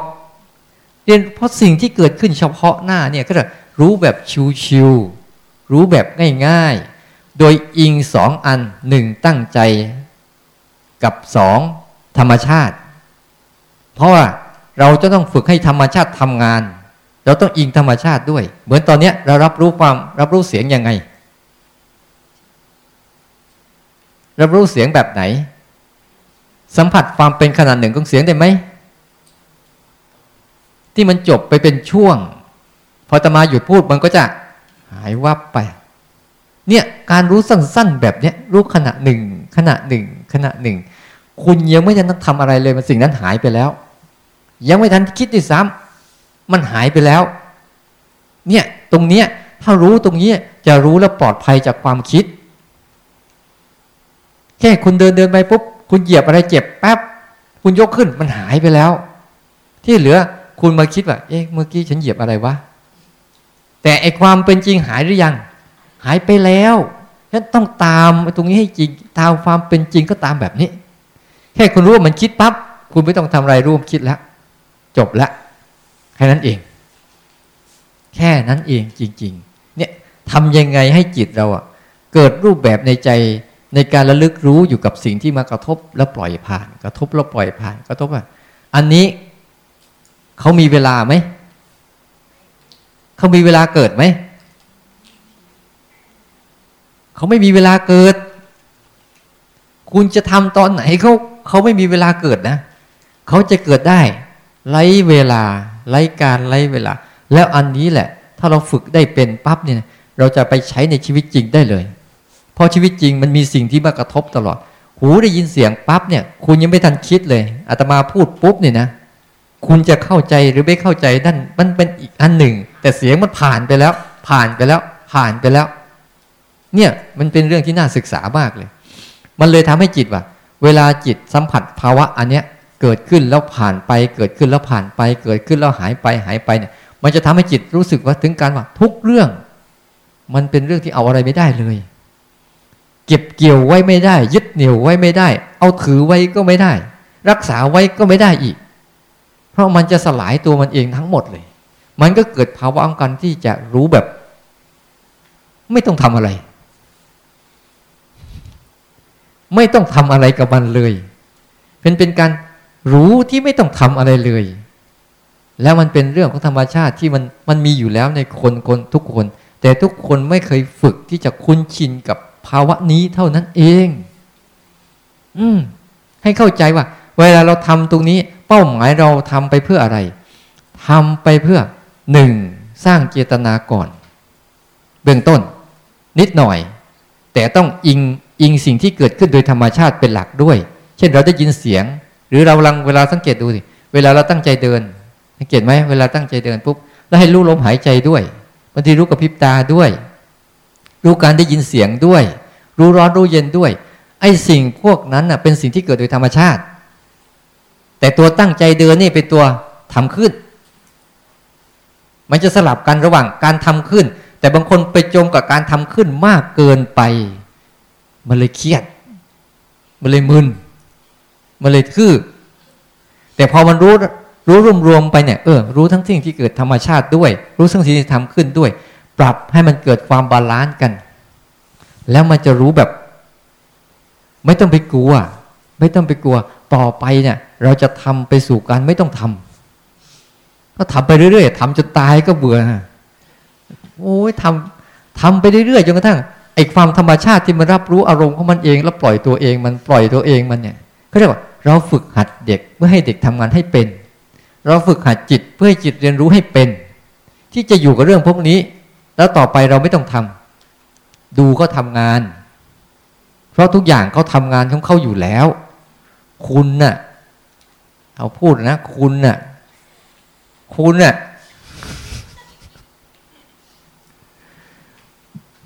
คุณอะนะมันไปยุ่งกับมันทำไมไม่รู้ มันไปยุ่งกับมันทำไมอะคิดไปยุ่งกับมันทำไม ไปยุ่งกับมันทำไมความคิดน่ะมันเป็นธรรมชาติของมัน ที่มันจะมาที่มันจะไปที่มันจะมีที่มันจะหาย คุณไปยุ่งกับมันทำไมเนี่ยบางทีคุณทำภาวนาปุ๊บอะบางคนภาวนาไปเพื่อเพื่อไปสะกดความคิด ไม่ต้องไปสะกดมัน ถ้าคุณจะยิ่งไปสะกดมัน มันจะยิ่งสะกดคุณนั่นแหละ รู้ไหมอ้าวมันคิดปุ๊บและห้ามไม่ให้คิด นั่นเป็นคิดไหมเออ นั่นแหละ มันจะสะกดคุณ คุณก็อ้าวคิดก็คือคิดแค่นั้นพอ แล้วคุณก็ปล่อย แค่นี้ถ้าคุณรักษาพุทธภาวะ ในนี้ได้เรื่อยๆแล้วคุณชินกับคุณชินกับรูปแบบรู้ได้บ่อยๆรู้แล้วปล่อย รู้แล้วปล่อย รู้แล้วปล่อย ในช่วงต้น ช่วงต่อมาก็จะมีช่วงหนึ่งช่วงสองช่วงสามช่วงสี่ เดี๋ยวเราค่อยว่ากัน เข้าใจนะ ให้มั่นใจว่าที่เราทำเนี่ยมันมันเป็นอันเดียวที่ครูบาอาจารย์ท่านทำนั่นแหละ แต่เราพากันเดินที่ว่า เออมันมันมีทางเดินอีกทางเยอะแยะอาตมานี่จอมคิดแหละอันนี้ไม่ได้ อันนี้ได้ไหมคืออาตมาเวลาเราเราทำอะไรปุ๊บให้มีหัวใจอันหนึ่งว่าไม่มีสิ่งไหนที่เราทำไม่ได้ ไว้ในใจเลย ไม่มีสิ่งไหนที่เราทำไม่ได้ แต่ว่าเราจะทำกับมันยังไง หลายสิ่งหลายอย่างในโลกเนี้ยเราทำได้หมดนั่นแหละ แต่ว่าสิ่งสิ่งนั้นเราจะทำกับมันแบบไหน แบบง่ายก็ได้ แบบยากก็ได้ แบบไม่ต้องทำก็ได้ มันมีตั้งหลายแบบในวิธีการแก้ปัญหาชีวิตน่ะแก้ปัญหาอารมณ์อะแต่เราก็หัดมันหลาย ๆ แบบ พื่อจะได้ฉลาดขึ้นหลายๆอย่างนั่นให้มันเกิดการเรียนรู้แบบเนี้ยนี่คือกระบวนการในทำแบบ ที่อาตมากำลังพาทำกันตรงนี้ เพื่อแก้บางอย่างที่พวกเราทำกันครูบาอาจารย์ท่านสอนถูก เพราะท่านมีอะไรหลายอย่าง เช่น มันมีความพร้อมทั้งด้านอินทรีย์เยอะ ท่านมีสมาธิมากเนี่ยเวลาท่านอยู่ไปปุ๊บอะสมาธิท่านมากก็มีอุเบกขาเพียงพอไอเรานี่ไม่มีอุเบกขามีแต่ตัณหา มันเลยไม่ไม่ไม่คือมันไม่รู้ซื่อไม่เป็นน่ะ เวลาเราทำอะไรบางอย่างปุ๊บเราทำทำความรู้สึกตัวเพื่อไปกำจัดอะไรบางอย่าง แต่ครูบาอาจารย์ที่ท่านมีสมาธิดีๆ ท่านมีอุเบกขาดีๆท่านทำซื่อๆจริงๆนะเพราะท่านมีอุเบกขาในใจตรงอะอะไรเกิดขึ้นก็เกิดไปท่านก็รู้ดูมันเฉยๆไอเรานี่เกิดขึ้นเราจะจัดการมันไม่เลิกนี่นะเลยต้องหาวิธีใหม่ เพื่อปรับปรับให้มันเกิดภาวะพวกนี้ แต่มันมีอีกเยอะผลส่งมันมีผลดีมีผลเสียทุกเรื่องไม่มีหมดแหละทุกเรื่องมีทั้งผลดีผลเสียทั้งหมดเลยนั้นให้เข้าใจว่าที่เราทำเนี่ย ให้มันมั่นใจที่เราสิ่งที่เราเดินเดินกันอยู่เนี่ย มันไปเส้นทางเดียวกัน แต่มันเป็นอีกมุมหนึ่ง ของการเดินไปเส้นทางนั้น เท่านั้นเอง แต่แต่หลักการเขามีอยู่ คุณทำไปเดี๋ยวคุณจะค่อย ๆ รู้เองเออ มันง่ายๆอย่างนี้เองเหรอ บางครั้งบอกเอา้ารู้สึกตัวง่ายๆ แล้วเรามาทำทำไมอะ เราต้องมาทำเพราะว่าเราถ้าเราไม่ทำเราจะคุ้นชินกับการเพลินจนเกินไป ไม่คุ้นชินกับการรู้ เราต้องการสร้างอุปนิสัยในการคุ้นฝึกคุ้นชินกับการรู้ ทุกสิ่งตามที่เขาเป็น เพื่ออะไร เพื่อเราไม่ต้องไปเป็นกับเขาดูเขาเป็น อย่าไปเป็นกับเขา ดูเขาเป็น ดูเขาง่วง ดูเขาคิด ดูเขาสบาย ดูเขาไม่สบาย ดูเขา เขาก็จะบ่งบอกเรื่องราวอันนั้นมาให้เรา เขากำลังสอนเราอยู่ เขากำลังให้เราเรียนรู้อยู่ แต่เรานะ่ะมันชอบไปยุ่งกับเขา ไปกับเขามั่งทะเลาะกับเขามั่งตีกันอยู่นี่แหละ แล้วเมื่อไหร่จะไปเนี่ยอยากจะไปมรรคผลนิพพาน อยากจะพ้นทุกข์ก็ไปทะเลาะกับเขาอยู่นั่นแล้วพ้นทุกข์ที่ที่ไหน มันเลยบอกว่า มันง่ายๆนิดเดียวเนี่ย เอาน้ำหนักของแก้วเนี่ย มันอยู่ที่มือเราหรืออยู่ที่แก้ว ถ้ามันอยู่อย่างนั้นมืออยู่อย่างนี้ มีน้ำหนักไหมสมมติว่าอา้าวนี่คือแก้วคือก้อนทุกข์ล่ะ แล้วมือเราคือจิตล่ะ เพราะจิตเราไปจับกับมันเอง จิตเราไปจับกับมันเองนั่นแหละไปจับกับมันเอง มันจึงทุกข์แต่เท่า ถ้ามันอยู่มันอย่างนั้นแหละแล้วใจเราไม่ไปจับล่ะ นี่แหละคือหลักการในการฝึกรู้ฝึกดู ฝึกดูเขาเป็นทุกข์ เราจึงจะไม่เป็นทุกข์ ฝึกรู้ทุกข์ เราจึงจะเข้าใจทุกข์ ฝึกเห็นทุกข์ เราจึงจะออกจากทุกข์ ทุกข์เขาเป็นเขาอยู่อย่างนี้เหมือนแก้วใบเนี้ยเขามีน้ำหนักมีอะไรอยู่แล้ว เราเพียงแต่ไม่ไปยุ่ง อีกอันหนึ่งจะจบละ เหนือยาง เหล้าเนี่ย ถ้ามันอยู่ในขวดแล้วมันเมาไหมมันอยู่ที่ขวดของมันใช่ไหมไม่เมาหรอก แต่ถ้าเราจับจับมาดื่มเมื่อไหร่แล้วเป็นยังไงไอ้เมาเนี่ยมันอยู่ที่ไหน อยู่ที่ขวดอยู่ที่น้ำเหล้าหรืออยู่ที่ในตัวเรา พอเราก็เกิดการกระทำขึ้นมาปั๊บเนี่ยมันจะเกิดสิ่งนั้นขึ้นมาไง เหมือนกับอารมณ์ทั้งหลายทั้งปวงเนี่ยมันเหมือนเหล้า ถ้าใจเราไม่ไปจับมันเมื่อไหร่ เราไม่มีมัวไม่มีสิทธิ์ไปเมามัวเมากับมันหรอก ถ้าเราไม่ไปยุ่งกับมันเมื่อไหร่นะมันไม่มัวเมาหรอกเราที่ทุกวันนี้เราเมาอารมณ์เพราะอะไร เพราะเราไปยึดอารมณ์ เราไปคิดว่า อันนั้นนะอารมณ์นั้นเป็นเรา เราเป็นอารมณ์นั้น มันเลยเอาอารมณ์น่ะเมาตลอดเรียกเมาอารมณ์ เมาอารมณ์ยิ่งกว่าเมาเหล้านะ เมาเหล้ายังมีเวลาสางจะบอกให้ แต่เมาอารมณ์นี่โอ้โห ทั้งวันทั้งคืนทั้งเดือนทั้งปี บางคนเมาจะเป็นบ้าเลยเนี่ยมันอันตรายเนี่ยยิ่งเมาในความคิดเนี่ยโอ้ยหายห่วงเอานี่พูดเรื่องอะไรนี่เรื่องความรู้สามระดับไอ้ลักษณะให้เราเราเปรียบเทียบระหว่างอาตมาอาจจะเปรียบเทียบอะไรไม่ได้ชัดเจนเท่าไหร่แต่ว่า ให้รู้จักว่าถ้าเอาภาวะนำอะไรต่างๆเนี่ยเอาตัณหานำจะไปยังไง แล้วผลสุดท้ายจะออกส่องผลยังไง ผลสุดท้ายสองทางนั้นน่ะ มันไปสู่การกระทำไม่เลิกทะเลาะกับตัวเองไม่เลิก บอกได้เลย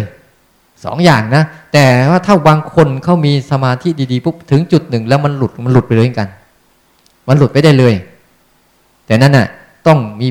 กำลังของสมาธิและอุเบกขาที่บริบูรณ์มาก สมบูรณ์มาก จึงสามารถรู้เฉยๆได้ แต่พวกเราเนี่ยมันเป็นพวกว่า มันมีตัณหานำอะ นั้นเราต้องหัดแบบนี้